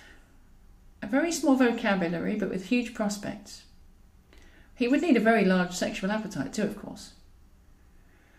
Yes, perhaps if he couldn't speak any English at all, it might be to her advantage. Well, in that case, she may as well go the whole hog and wish that he couldn't speak at all. Wow. How long has she just spent sitting there dwelling on things like that? Men, the power they had, even by doing absolutely nothing. Thank goodness most of them were too daft to even realise it. She watched the barman deftly shaking her cocktail. You know, he really wasn't her type at all. Apart from the fact he had hold of a whole week's recommended alcohol units with her name on them. She opened her magazine and skimmed through the list of contents, mentally hurdling the introduction to that stupid article, which she'd all but managed to obliterate with a black felt tip pen. What was her type then? Did she even know? Her marriage had been perched precariously at the summit of its own slippery slope for yonks, but she hadn't really thought about any alternatives. She was even still wearing her wedding and engagement rings, for heaven's sake. Although that might not be such a bad thing. It would have to deter John or Jim or whatever the hell his name was. It was funny that it hadn't deterred him enough the other night to prevent him from wanting to see her again. Then again, he'd been so preoccupied with the sound of his own voice that it was debatable whether he'd actually noticed anything. Even if he had noticed, what then? Would she have denied all knowledge of her former husband? Or would she have hidden behind him, just like always? A wave of regret headed straight for her. There was no time to pick up her beach towel and do a runner. She was going to have to ride the emotion, like the old Spice Man from years before. And that wasn't a very clever reminiscence either, because that scent had been one of her ex husband's favourites. She'd even bought a bottle for herself since their divorce, although she was not prepared to even consider the reason why. A snapshot of Humphrey's happy, smiling face washed into her mind like a piece of flotsam. He was always so relentlessly cheerful for no obvious reason, to the point where it could really become quite depressing. He had nothing to be happy about, not as far as she could see. Mind you, he had a lot more to look forward to now, now he'd finally seen sense and rid himself of her. Mrs. Lovewell? Anthea lowered the magazine slightly. I'm so sorry, I'm not disturbing you, am I? She took the purely decorative earphones from her ears. Were you speaking to me? The ship's entertainment director smiled apologetically at her. I'm so sorry to disturb you. How are you enjoying the cruise? That was a funny question. It was the sort of question that didn't sound like it was supposed to be answered with any honesty. It's certainly different. I've been meaning to have a little chat with you, actually. Terrific. She probably needed another player for her whist drive or for a marathon session of dominoes or something. Oh, is that your magazine? May I? Anthea watched with growing alarm as Louise picked up the aforementioned publication and began to casually flick through it. She hesitated noticeably upon reaching the missing pages. She glanced up at Anthea, who hurriedly looked away. I love this magazine, don't you? I read it whenever I can. The words hung heavily in the air. This one must be a London edition or something. It's not quite the same as the one I saw. Louise smiled at her again. She knew. Of that there was absolutely no doubt. But so what? She must have seen everything aboard these cruises. She might be able to fully appreciate Anthea's side of the story. It was a risk, but it might be worth it. Before she could say anything, though, Louise continued her musings. This one's missing a very good story. You've been shortchanged. It's very romantic and quite tragic in a way. Yes, I know. I ripped it out. It was a load of old cobblers. Oh, I don't know. Gives us single women hope that there are at least some decent men out there. Well, he wasn't that decent. He divorced me. Her. Louise looked at her mysteriously. It was a very strange look, and it did little to make her feel any more comfortable about this particular line of questioning. Really? I thought it was the other way round. He was divorced by you. Her. Anthea decided that now would be an absolutely perfect time to attract that monosyllabic barman back over for a discussion in Franglais about her next alcoholic thirst quencher. Sadly, he was engaged in a similar conversation already with another lady. Typical that. Men. You couldn't trust any of them. What's he like? I mean, really? Anthea removed her glasses and stared at Louise. Well, you read the article. It rather speaks for itself, I should think. And in any case, what the hell was it to her? Yes, yes, I suppose it does. It's really rather fantastic. Was that the sort of fantastic that went along with finding a golden ticket that would get you a lifetime supply of chocolate? Or the sort of fantastic that would more accurately have described the rate at which Anthea's moustache kept relentlessly reappearing? You're questioning some of the details? No, not at all. I just find them all rather fascinating, that's all. He sounds like a man in a million. Anthea didn't like the tone of this line of inquiry either.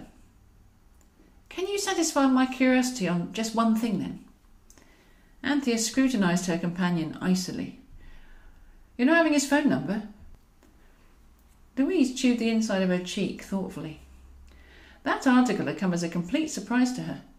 Imagine, one moment she was browsing through the pages on her way to the horoscopes, and the next she'd seen Humphrey's name. If it was the right Humphrey. The name was his and his age was right, but the age of his wife was a mathematical impossibility, despite the woman having the right first name.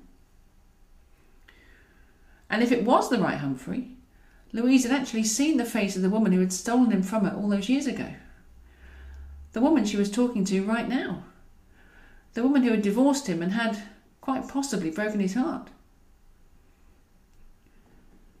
Any feelings of guilt she may have felt for steering him in the direction of those handcuffs and that salad, and for trying to derail their whole relationship all those years ago, had obviously been entirely misplaced. The question still remained, though was it her Humphrey?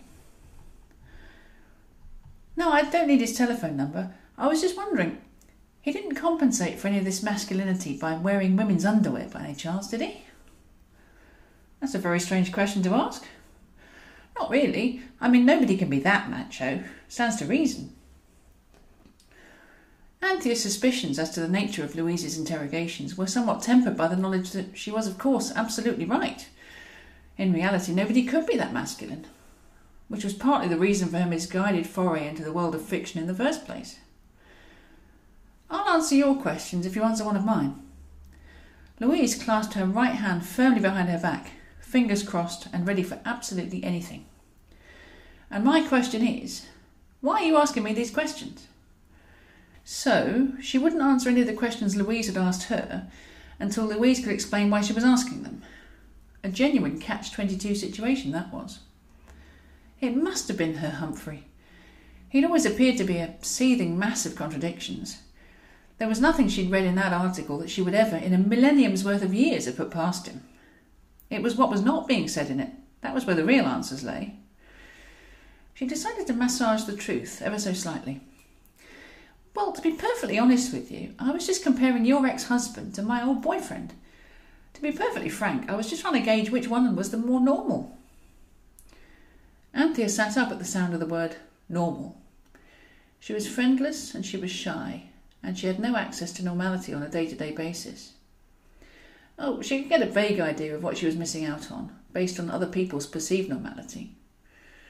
In that way, she could compare it to her own very dull reality, but there was almost no way of becoming part of normal life, not for a woman like her.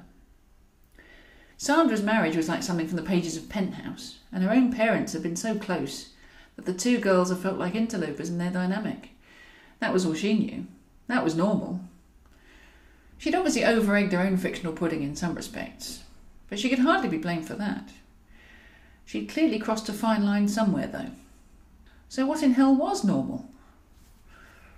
Louise was just as baffled approaching her own inquiries armed with a long list of rather disappointing former conquests and her own rather biased perception of her original ideal man. The sort of man who would wear matching stockings and suspenders by night, while saving her from brutal punishment by day.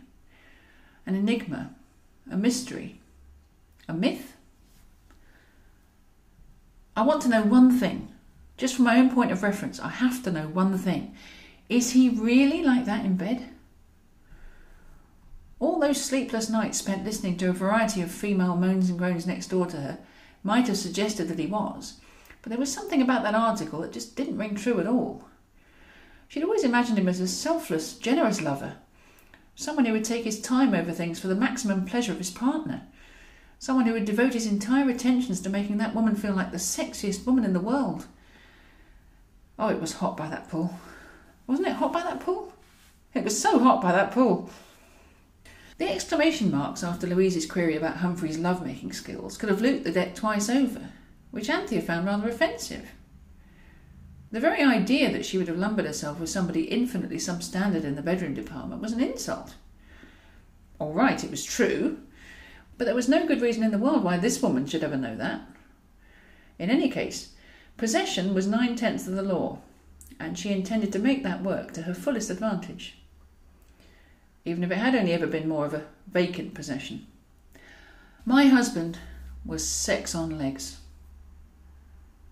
Really? Absolutely. His last legs, but she was not about to even begin to admit that. So why did you get divorced then, if you don't mind me asking? Anthea opened her mouth to reply to that, but then realised that she really didn't have a reasonable answer. Indeed, at that moment, it did seem like a bloody good question. Louise looked at her sideways. It would probably have been described as being an old fashioned look, had the very use of that phrase not made Anthea seem even more ancient. They were about the same age, the two women. Louise's face was caked in makeup, which made her look older. Anthea almost never bothered with makeup. Her visage and its appearance were no concern of hers, and any overhaul of it would benefit nobody but the poor unfortunates who were stuck with having to look at her. Humphrey had complimented her time and time again on her natural beauty. Or rather, he'd tried to. Anthea didn't do compliments, of course, and in that particular case, she definitely wouldn't have accepted that comment as being an honest one, given the patently ridiculous nature of it. Still, he had tried. The brochure was a glossy and impressive affair. The prices were impressive too, in their own mind boggling sort of way. Humphrey couldn't quite imagine how either Michael or Anthea had ended up on that cruise. His father could obviously have afforded it, that wasn't the problem. And in terms of being flashy, it was absolutely perfect. But the man was a self obsessed workaholic. The only relaxation he'd ever been known to get involved with was a round of golf occasionally, and even that was only ever a cover for networking or showing off. According to the brochure, there was some sort of on deck driving range, but it didn't really seem sufficient to be able to hold the interest of a person like him. As for Anthea, the mystery deepened even further. It was totally out of character for her to have taken herself off on a trip alone anywhere at all. Sandra's presence would have given it some degree of believability, but he could see her propped up outside like some kind of urban scarecrow. That was a pretty accurate description, actually, given the tracksuit and trainers she had decided to throw on. Obviously, her husband wasn't around then, the coincidence of both antagonists from his divorce proceedings both being on the same cruise together was odd, but nothing to worry about in itself. After all, Sandra had been meant to share a cabin with Anthea, eliminating all potential for anything unsavoury. After all, Sandra had been planned to share a cabin with Anthea, eliminating all potential for anything unsavoury to have been planned with his father. They would be on different decks and their paths would more than likely never even cross. Anthea was as likely to go and pick up a five iron as Michael was to learn the paso doble. He tried to imagine his former wife dancing one of those with the captain and dining at his table every evening, holding the crew in thrall with her grace, her poise, and her elegance. He tried to imagine her sitting at the bar nursing a pina colada while a succession of smitten men tried and failed to impress her with their wit and charm. She could definitely have done it. She had the build for it. What she lacked, in every way, was the self confidence. He had an awful feeling her holiday would merely end up being a more expensive extension of her everyday existence. Not for her the glamour and excitement of mixing with new people and holding interesting and stimulating conversations. If she balked at all that on her own territory, she was highly unlikely to find it any easier in the middle of an artificial environment. What if she was sitting there now, gazing up at the liver birds, having changed all of her short term surroundings, yet still finding herself miserable beyond her own comprehension? She might be reaching the inevitable conclusion that her misery was, in quite a large part, entirely down to her. That wasn't the sort of thing she ought to be having to face up to alone. And the fact she potentially was would obviously be his fault. She'd gone to him for help and advice. That is to say, she'd gone to him in the anticipation that he would tell her to do precisely what she'd already decided to do. But significantly, it would then be his fault. If things went wrong. Which they more than likely had done. According to her, he was responsible for everything that was bad, evil, or thoroughly corrupt anywhere in the known universe. More to the point, as far as he was aware, unless there was some sort of alien equivalent to him who could somehow miraculously pick up the baton of blame at the furthest reaches of that universe. He was responsible for everything that was bad, evil, or thoroughly corrupt in all of space and time. Well, at least he could claim to be useful. And how many other men could ever really say that? She was going to hold him personally responsible for things going wrong, though. That was almost a given. And he didn't much fancy the sound of that.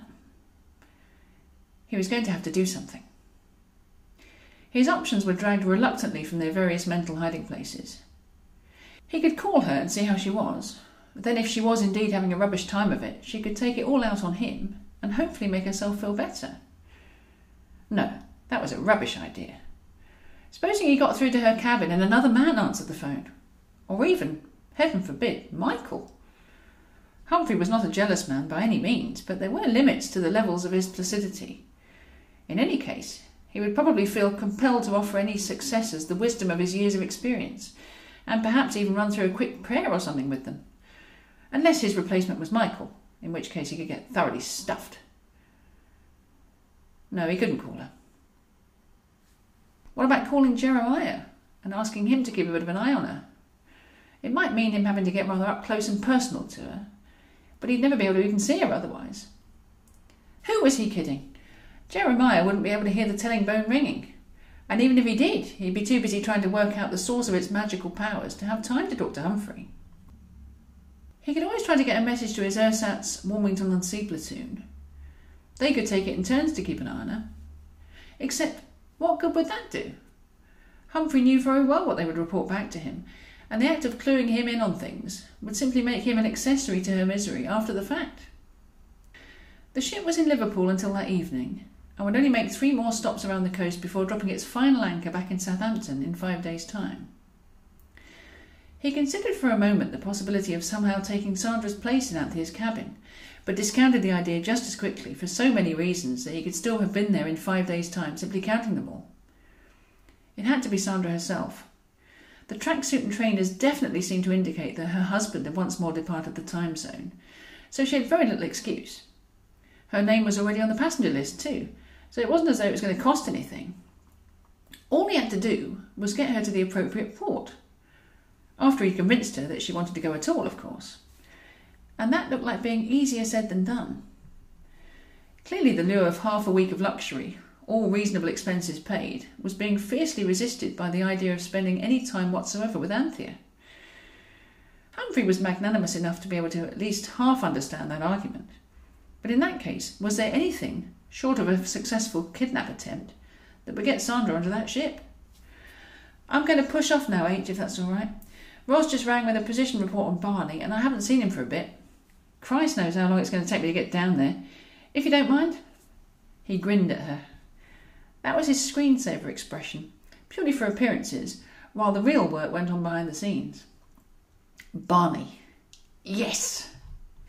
This woman would do absolutely anything for the chance not to meet him, because actually meeting him would somehow shatter most of her illusions. Yes! She was going to take her rightful place alongside Anthea on that ship, or be forced to meet Barney. And if she wasn't careful, Humphrey would get him to sing to her as well. That would shatter her illusions, her windows, you name it. But that was barbaric, surely, especially with regard to the warbling. Plus, it might just backfire. She might be even less inclined to want to set sail with her sister if the object of all of her lustful desires was landlocked and parked on her settee. If only the settee could be loaded on with her in Liverpool, Barney and all. This was becoming like a travel channel version of the old lady who swallowed a fly, because if Barney was going, then Humphrey himself would definitely have to. But how on earth was he going to achieve any of this before the thing left Liverpool in a few hours' time? Chocolate. Problems always seem far less daunting when considered in the company of a great big lump of chocolate. Something he could share. Something tempting. Now then, what did he have in his drawers for Sandra? Malteser, Sandra? She hesitated before slowly holding her hand out. You won't tell Anthea you gave me one, will you? Dear Anthea, I've just given your sister one. No, I don't think so. I mean to say, you know how jealous she gets. An understatement, if ever there was one. Humphrey had been accused of flirting with everyone, from the postwoman to their 95 year old next door neighbour. And what was more, he had been flirting with them. He enjoyed giving ladies compliments. He would have loved more than anything to have given his wife a really memorable one. And a few compliments as well, come to that but she never seemed to be prepared to trust him to do things his way. He could charm every other woman under the sun. So why not his blasted ex wife? Did they tell you where Barney actually is? Yes, he's with that bloke. I see. Probably selling his soul to him in return for a couple of big boobed bimbos. There Humphrey was, trying to factor him into his dastardly equations, and all the time the boy was doubtless already somebody else's bloody responsibility. Somebody else could pay his insurance premiums and manage his taxes then. Somebody else could worry whenever they heard an emergency vehicle siren and Barney's whereabouts were uncertain. Somebody else could rip him off and use his efforts to make them vast amounts of utterly undeserved money. And sod it. That somebody else was going to let Barney do him this one last favour first before they both buggered off into the sunset. Whatever happened, Humphrey still had that song, the knowledge of that song, the song nobody even knew he'd written or recorded, he still had that. It was clambering up the charts in the most obscure places. Barney's new manager had a ready made audience who, almost by definition, were not too flush in the good taste department. He could embark on a world tour, purely on the basis of that one Mind To song. Fair play to him, if that was what he wanted. Humphrey had written it and he'd sung it. But despite his propensity for ridiculous attention seeking, he knew damn well that he himself could not have been bothered with any of that not where there was any kind of serious money involved. It was far too close to something Michael might have ultimately approved of for his liking. It did give him some leeway in all negotiations, however. Girls, Girls, Girls was a pile of musical excrement, but it was catchy and it was popular. It had value, however overrated that may have been.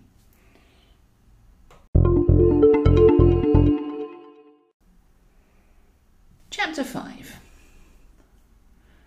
the remarkable ease with which she had succeeded in conning her immediate line manager had surprised even Roz herself. Once Sandra had told her of Barney's plans for a short life on the ocean waves, there'd been only one thought in Roz's mind getting onto that boat herself. And that had proved remarkably easy. Indeed, it had been almost disappointing in its simplicity. The fact that it was a Friday may perhaps have had some bearing on matters. You could get almost anything agreed to in a council office on a Friday afternoon. They were all D-mob happy down there on a Friday afternoon. They were all cream cakes and lattes down there on a Friday afternoon. Maybe it was the sugar high that had worked in her favour. Maybe she just lucked out in her choice of who to ask. Maybe, just maybe, the person she'd asked had in fact not been listening properly when they'd signed the authorisation papers. Whatever. What did she care? She was too busy packing her suitcase in advance of the taxi that would ferry her towards a first class train ride to Liverpool. On the face of it, a last minute five day trip for two on a luxury cruise liner might seem a strange and rather expensive location for an ad hoc meeting regarding waste in local government expenditure. The clue, however, was very much in the question local government, a game of very, very different rules, especially on a Friday. It was remarkably fortunate that there were still cabins available. The one she had managed to procure seemed to be smaller than a hamster's cage, but that was only to be expected and it would no doubt make the taxpayers proud that she was prepared to sacrifice all luxuries for their benefit. Or her own. It was all pretty much the same thing. In any case, with a 24 hour free buffet, she was unlikely to be spending much time in it. She'd even managed to get Eleanor aboard, which was absolute testament to her negotiating skills. The pair of them were going to check out conditions aboard for old age pensioners, given that the price of her hamster's cage was still far cheaper than any of the care homes the local authority were responsible for. The food would be better too. She probably wouldn't tell Eleanor in so many words that she was to be the token guinea pig pensioner, however. She'd better stay as quiet as a mouse about that, otherwise Eleanor would smell a rat. God, all these rodents. They probably should have got a bigger cabin. They would be getting a bigger cabin. Once she knew where Barney was going to be spending his nights, she was going to complain about her living conditions, bandy a bit of human rights legislation about, and reap the extra square footage as a reward. Sorted. After a sustained period of brainstorming, known in some circles as a nap, complete with rapid eye movements and snoring, Humphrey found himself in possession of the answer. It had been staring him in the face all along, with his early ideas about getting Jeremiah and Number One Platoon involved in his plans. He'd already managed to get them aboard, and they joined a veritable they were who of days gone by popular entertainment. Anyone who had ever been, but was no longer, they were all there. Even acts like the two he had sent, involving people who'd never even been. The entertainment director was a woman. That was certainly interesting. Louise Lovewell. That was an interesting name, too. Perhaps a distant relation of some description. The poor cow. He hadn't dealt with her with regard to Catweazle and Co. That had gone through some rather more official channels. The question was Was Miss Lovewell a woman who had seen Barney's article in that magazine? Was she a woman who had heard that collaboration of theirs? And if she was, would she be interested in having the man himself, with all his lower half accoutrements, in her employ for an evening or two? If she was, then there was no other reason why Barney couldn't appear in that 70s and 80s revival. Born in 1985, the young man could remember nothing of either decade and had absolutely nothing whatsoever to revive, but that was not even relevant. The key to the whole matter would be each and every unfortunate member of his captive audience. Collectively, they would obviously not have the foggiest clue who this charlatan was, at least within the context of those particular decades. However, each and every one of them would be just that little bit fearful of being left out, and each and every one of them would presume they were the only ones who had never heard of him. The default human setting appeared to be an inbuilt desire to be part of whichever crowd happened to be the nearest, and that would simply be playing into Humphrey's hands in this case. From being virtually unknown by everyone to receiving the biggest cheer of the evening would take about four seconds, according to his estimations, and that was more than enough time to be able to get Barney's foot in the door. It would then be down to the pair of them to try to manoeuvre the rest of him in before that door slammed shut and left him crippled for life. It was a great pity that this looked like being the last engagement Humphrey would ever secure for his want-away star. Otherwise, he could have chanced Barney's entertainment arm in as many other decades as they could realistically get away with. What was the likelihood of the boy being able to do the Charleston? Humphrey embraced his thoughts tightly one last time before sending them out alone into the potentially harsh world of reality. He picked up his telephone and began dialing. At least she had given it a try. Nobody could ever say that Anthea had made no attempt to mingle. The experience with Louise had greatly unnerved her, though. She'd been left with the distinct impression that the other woman knew a good bit more about her ex husband than she'd been prepared to own up to. Very surprisingly, that realization had not caused an undue amount of jealousy in Anthea, more a realization. The pair of them had probably been conducting a clandestine affair for the last twelve years, or even more. Louise was beautiful and friendly, and the sort of woman men would be attracted to. That was all fine. In fact, it gave at least one legitimate reason for her and Humphrey to have had to get divorced. Yes, obviously that was why she'd questioned so many of the details in that account of Anthea's marriage. Quite clearly, Humphrey had been as useless in Louise's bed as he had been in hers. That actually made her feel better. Still, she didn't fancy running into her again, just in case the woman let rip with a few unsavoury details and they ended up comparing unfavourable notes. So, back she was in that cabin. Back she was with the television on as background chatter, something to keep her thoughts at bay, particularly any thoughts regarding Humphrey. She wished she hadn't been so hasty in the destruction of that article. If Louise had been having an affair with him, then she must have been heartily disappointed on a regular basis. That article, plucked from the world of fiction almost in its entirety, at least gave Anthea the upper hand, wrapped as it was around several throbbing and solid inches of earth shattering muscle power. It was funny that the woman hadn't even tackled her with respect to that most indisputable of details. It was something Humphrey definitely couldn't have kept from her, although nature had designed him very much with absolute undercover secrecy in mind. It was the only thing that may just have indicated that Louise, in fact, had extremely limited under the cover's knowledge of Anthea's ex husband. In fact, the more she came to think about it, the less likely it was that the woman had ever so much as seen him with no clothes on. For one thing, he hadn't dumped his wife in favour of her, and that was quite clearly something he would have done had there been any sort of straight choice between them. It wasn't even a case of Louise's attributes versus Anthea's lack of any. It was just pure common sense. Louise was the sort of woman everybody loved. Anthea, the sort that everybody hated. Everybody. Including herself. She was even more depressed now. It just went to show how dreadfully dull the ship's television service was, since it hadn't been able to hold her subconscious attention for any period of time whatsoever. It was little sodding wonder it was that flaming Louise and her on-board activities. Anthea turned over to some obscure radio channel, kicked off her sandals, and tried again to read the rest of that magazine. The true confession was boring. A woman who was secretly sleeping with her father-in-law. Anthea spent a couple of seconds trying to visualise herself and Michael getting up to any form of no good, but when even the thought of all his money hadn't taken away the immediate feeling of nausea, she very quickly gave up. The story was probably all lies in any case, given the editor's complete lack of character references with regard to Anthea's own heap of bullshit. She fast forwarded through the pages, skimming over the horoscopes. Her own gave nothing away. Something about meeting people and a windfall of some description.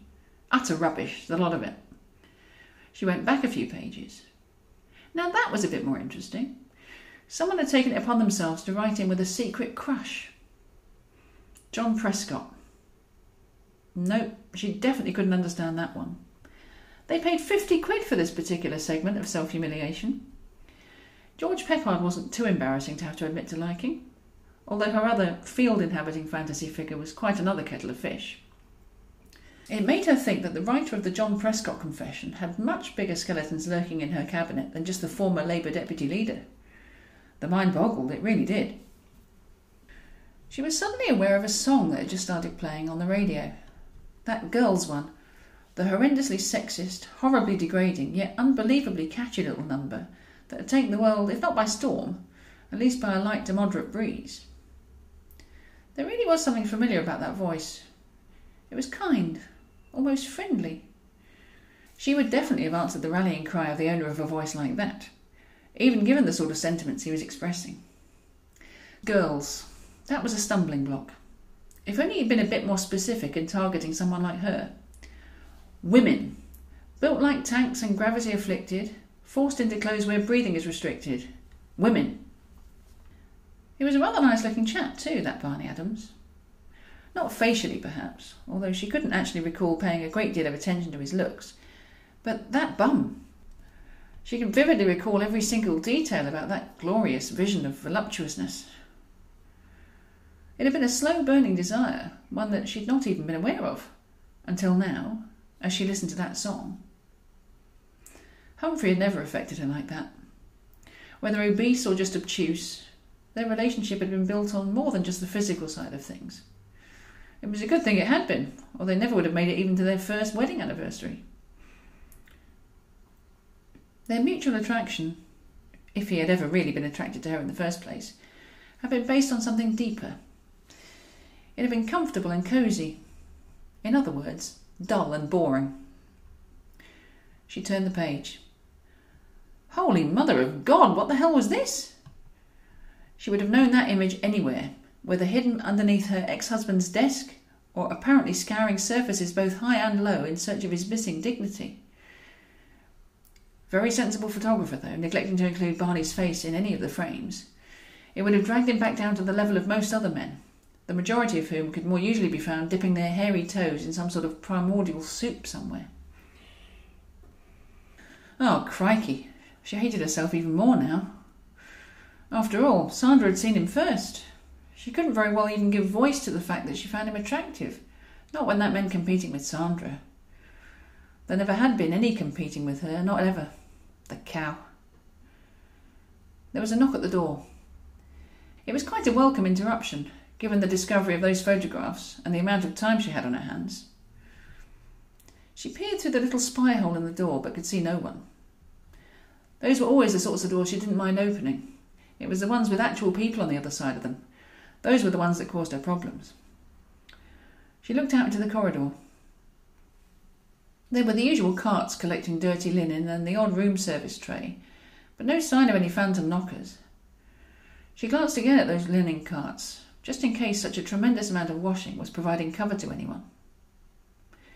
She was momentarily transported back twelve years through time to a period where her own bed sheets needed to be washed en masse like that, with a somewhat time consuming yet still comforting regularity. That had been during Humphrey's heaviest married days, where one tub of chocolate body paint scarcely even made an impact, except on her finest, formerly white Egyptian cotton.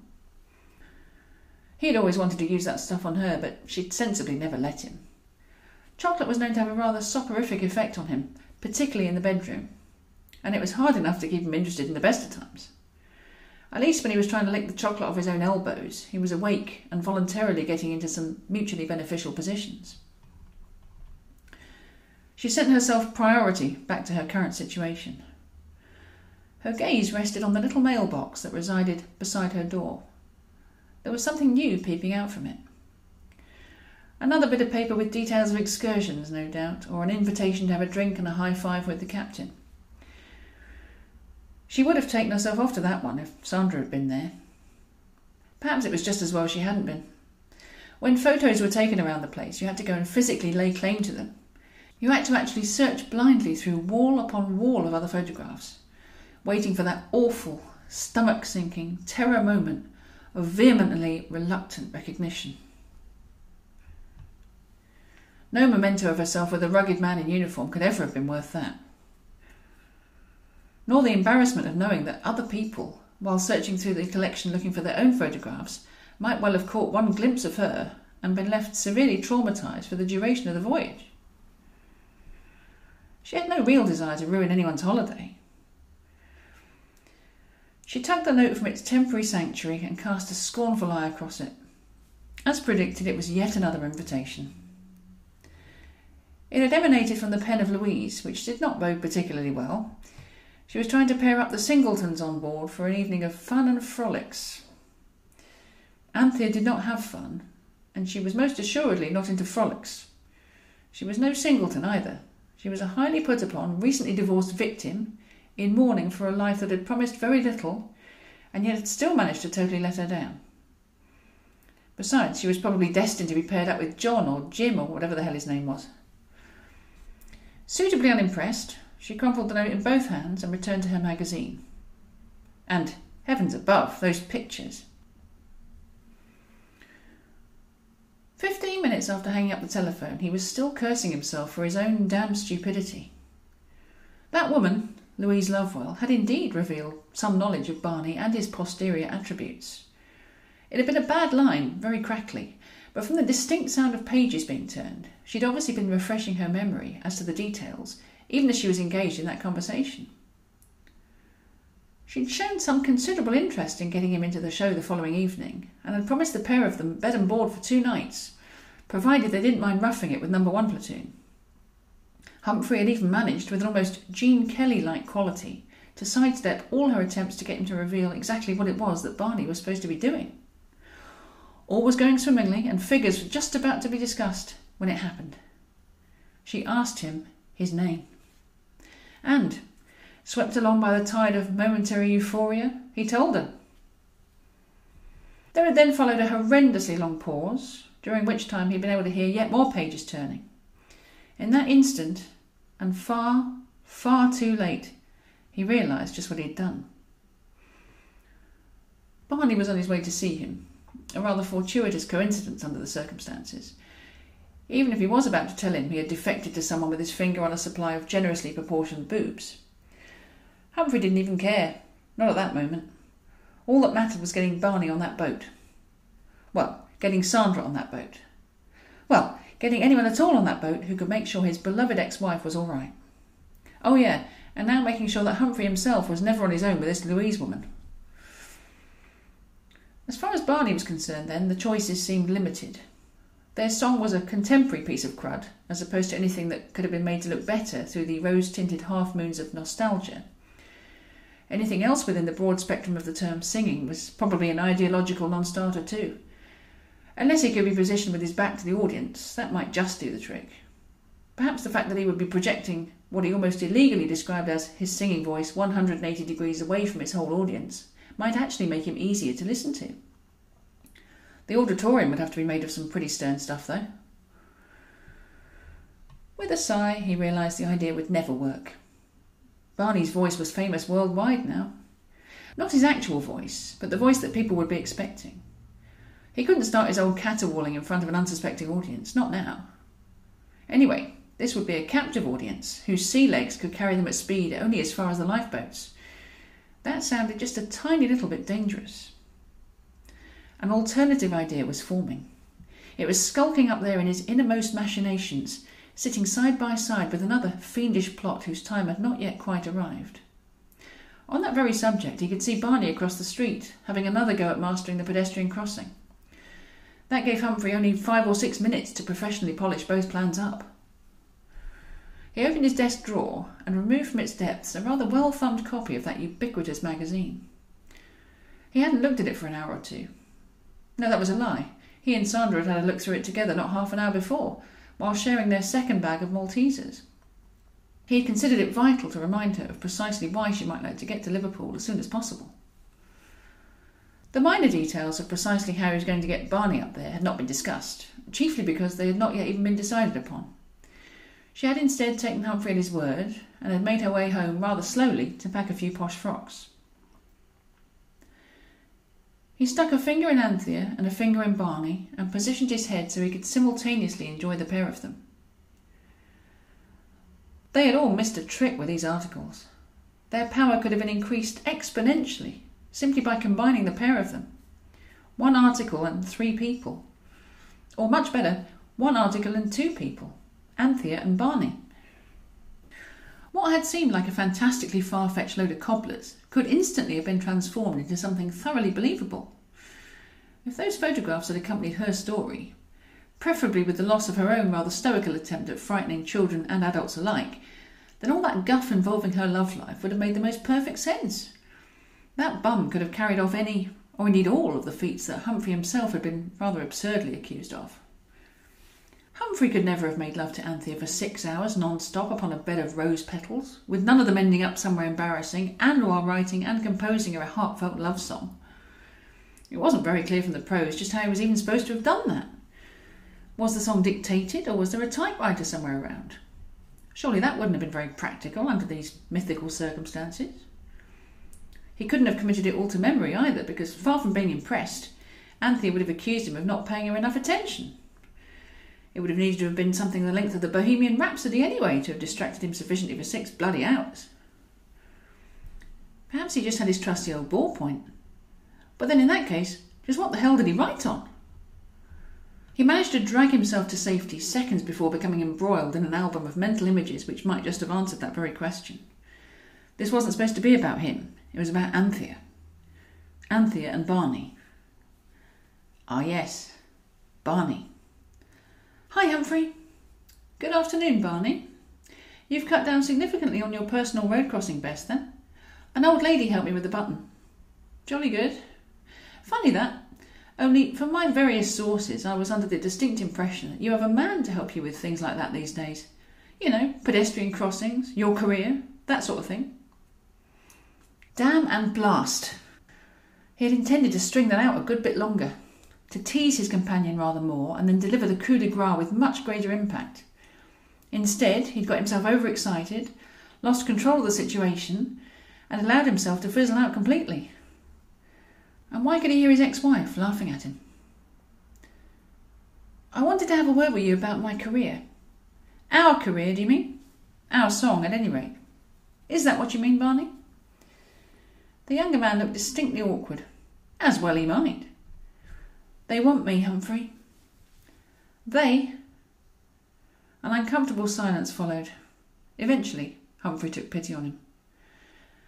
Come on, son, tell me everything. I don't think you're going to like it.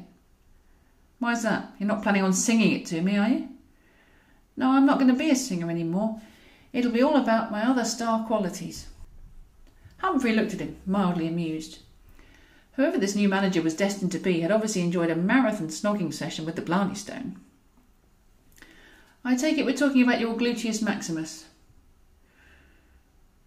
Barney blinked back at him, mildly bewildered. It was a funny time to be talking about gladiators. No, we're talking about my bum. They reckon I can have a career in anything from television presenting to politics with a bum like mine. What could Humphrey say? Barney's new adviser was almost certainly right. All the same, the revelation didn't exactly provide a ringing endorsement to either one of them. Never mind the public at large who would willingly embrace him.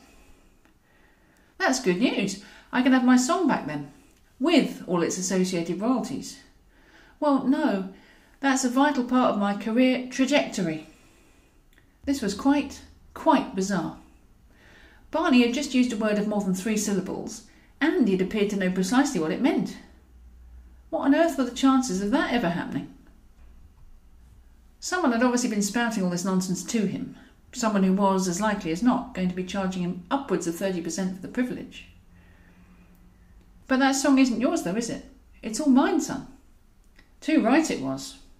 And the royalties were all his by rights, which was one of the beautiful things about using Signor Rossini's fine music. Although, given that he'd been born on the 29th of February way back when, it had taken a table of logarithms and a modern version of the Enigma machine with which to translate them into something faintly resembling English to prove that the statute of limitations for any cut to be heading to the Adriatic coast had long since passed. Still, he could be generous, and given that time was ticking and Liverpool was nearly four hours' drive away, his generosity could potentially break new ground in many respects. Well, I dare say my new manager will talk to you about it. Have you signed a contract then? There was nothing else for it. If the answer was yes, it would have to be a kidnap. No, not yet. Hooray! Prison would have played havoc with his skincare regime. I didn't want to sign anything until I'd spoken to you. Humphrey nodded sagely. This was a rather too horribly familiar situation. Someone hesitating to do something in order to first ensure his complicity. Anthea had done it for everything from an ill advised dog vomit coloured sofa to even, arguably, their divorce. And now this. Only this was worse. Barney wanted a life for himself that he would simply not be able to handle. A life of empty promises, hollow words, and shallow relationships. A life that would leave him unfulfilled, but a life that nevertheless had to be lived, because the regrets of never embarking upon it in the first place would have been even more destructive. Just like his own divorce, it was just something that had to be done, if for no other reason than to understand the consequences and to learn from them. Common sense ought to have told the boy there would have to be downsides. Yes, of course it had. That's why he wanted Humphrey to make the decision for him. What do your parents reckon? My mum told me to do whatever you said. Oh, that was nice of her. What do you really want to do? Barney shrugged. Well, Sonny Jim, it sounds to me as though you have a chance for everything you've ever wanted. That was relatively non committal. Humphrey was not going to just give him his blessing without getting Barney to work for him one last time. What would you do? If you were me, I mean. Humphrey smiled at him kindly. He would always certainly do exactly what Barney was about to. If he'd been blessed with the same sorts of personal qualities, that was. Limited intelligence, almost no common sense of any description, and a bum with 400 websites devoted to it. Humphrey might have scraped in under the first two criteria, and when he'd first met Anthea and uploaded just one photograph of his bum may well have taken up most of the bandwidth of 400 websites. But beyond that, the two men were very, very different. Humphrey would show Mr. at least 30% how things were done. I'll tell you what, son, I will personally sign that song over to you in its entirety if you will do one last thing for me. Barney seemed nervous. Humphrey realised that he still had that magazine open on the desk in front of him. He closed it quickly and shoved it back into the drawer from whence it came. Barney visibly relaxed. Just name it, Humphrey. Good boy. I want you to come cruising with me. Oh, Lord. Of all the words, in all the sentences, in all the cosmos, he'd seen fit to come up with that one. It was all he could do to stop Barney from running at speed straight through the window. That is to say, I want you to fulfil one last professional entertainment engagement for me. Nothing more. Can I sing? I think we've already established the answer to that one, haven't we? Oh, I see. You mean, can you sing? Well, no, I wasn't envisaging you having to sing anything, no. Barney frowned. It's nothing that would damage my integrity. Blimey, Charlie. Another four syllable word. Barney would have a guest spot on Countdown soon at the rate he was going. No, actually, it involves my ex wife. Mrs. Lovewell? Indeed, or whatever name she goes by these days. Anthea. Humphrey thought he might have heard alarm bells sounding in the distance. You've only met her once, is that right? Barney looked uncomfortable. Yes, that's quite right, but I can remember every detail of it. Well, that's Anthea for you. She makes one heck of an impression. Barney smiled dreamily. Yes, she certainly does. So, there were two of them then. Two people who could see the real Anthea. Oh no, wait a minute. It must have been her boobs. Barney wasn't programmed to appreciate anything else in a woman. Yes, look at him now. His hands looked like they were holding two great big heavy bags of semolina. Humphrey's brain cranked into action like an old fashioned Fleet Street newsroom. Exclusives were being written, editions for the next few years were being outlined. The situation as a whole was not ideal by any means. But then, nothing in his life ever was. How would you like to meet her again, Barney?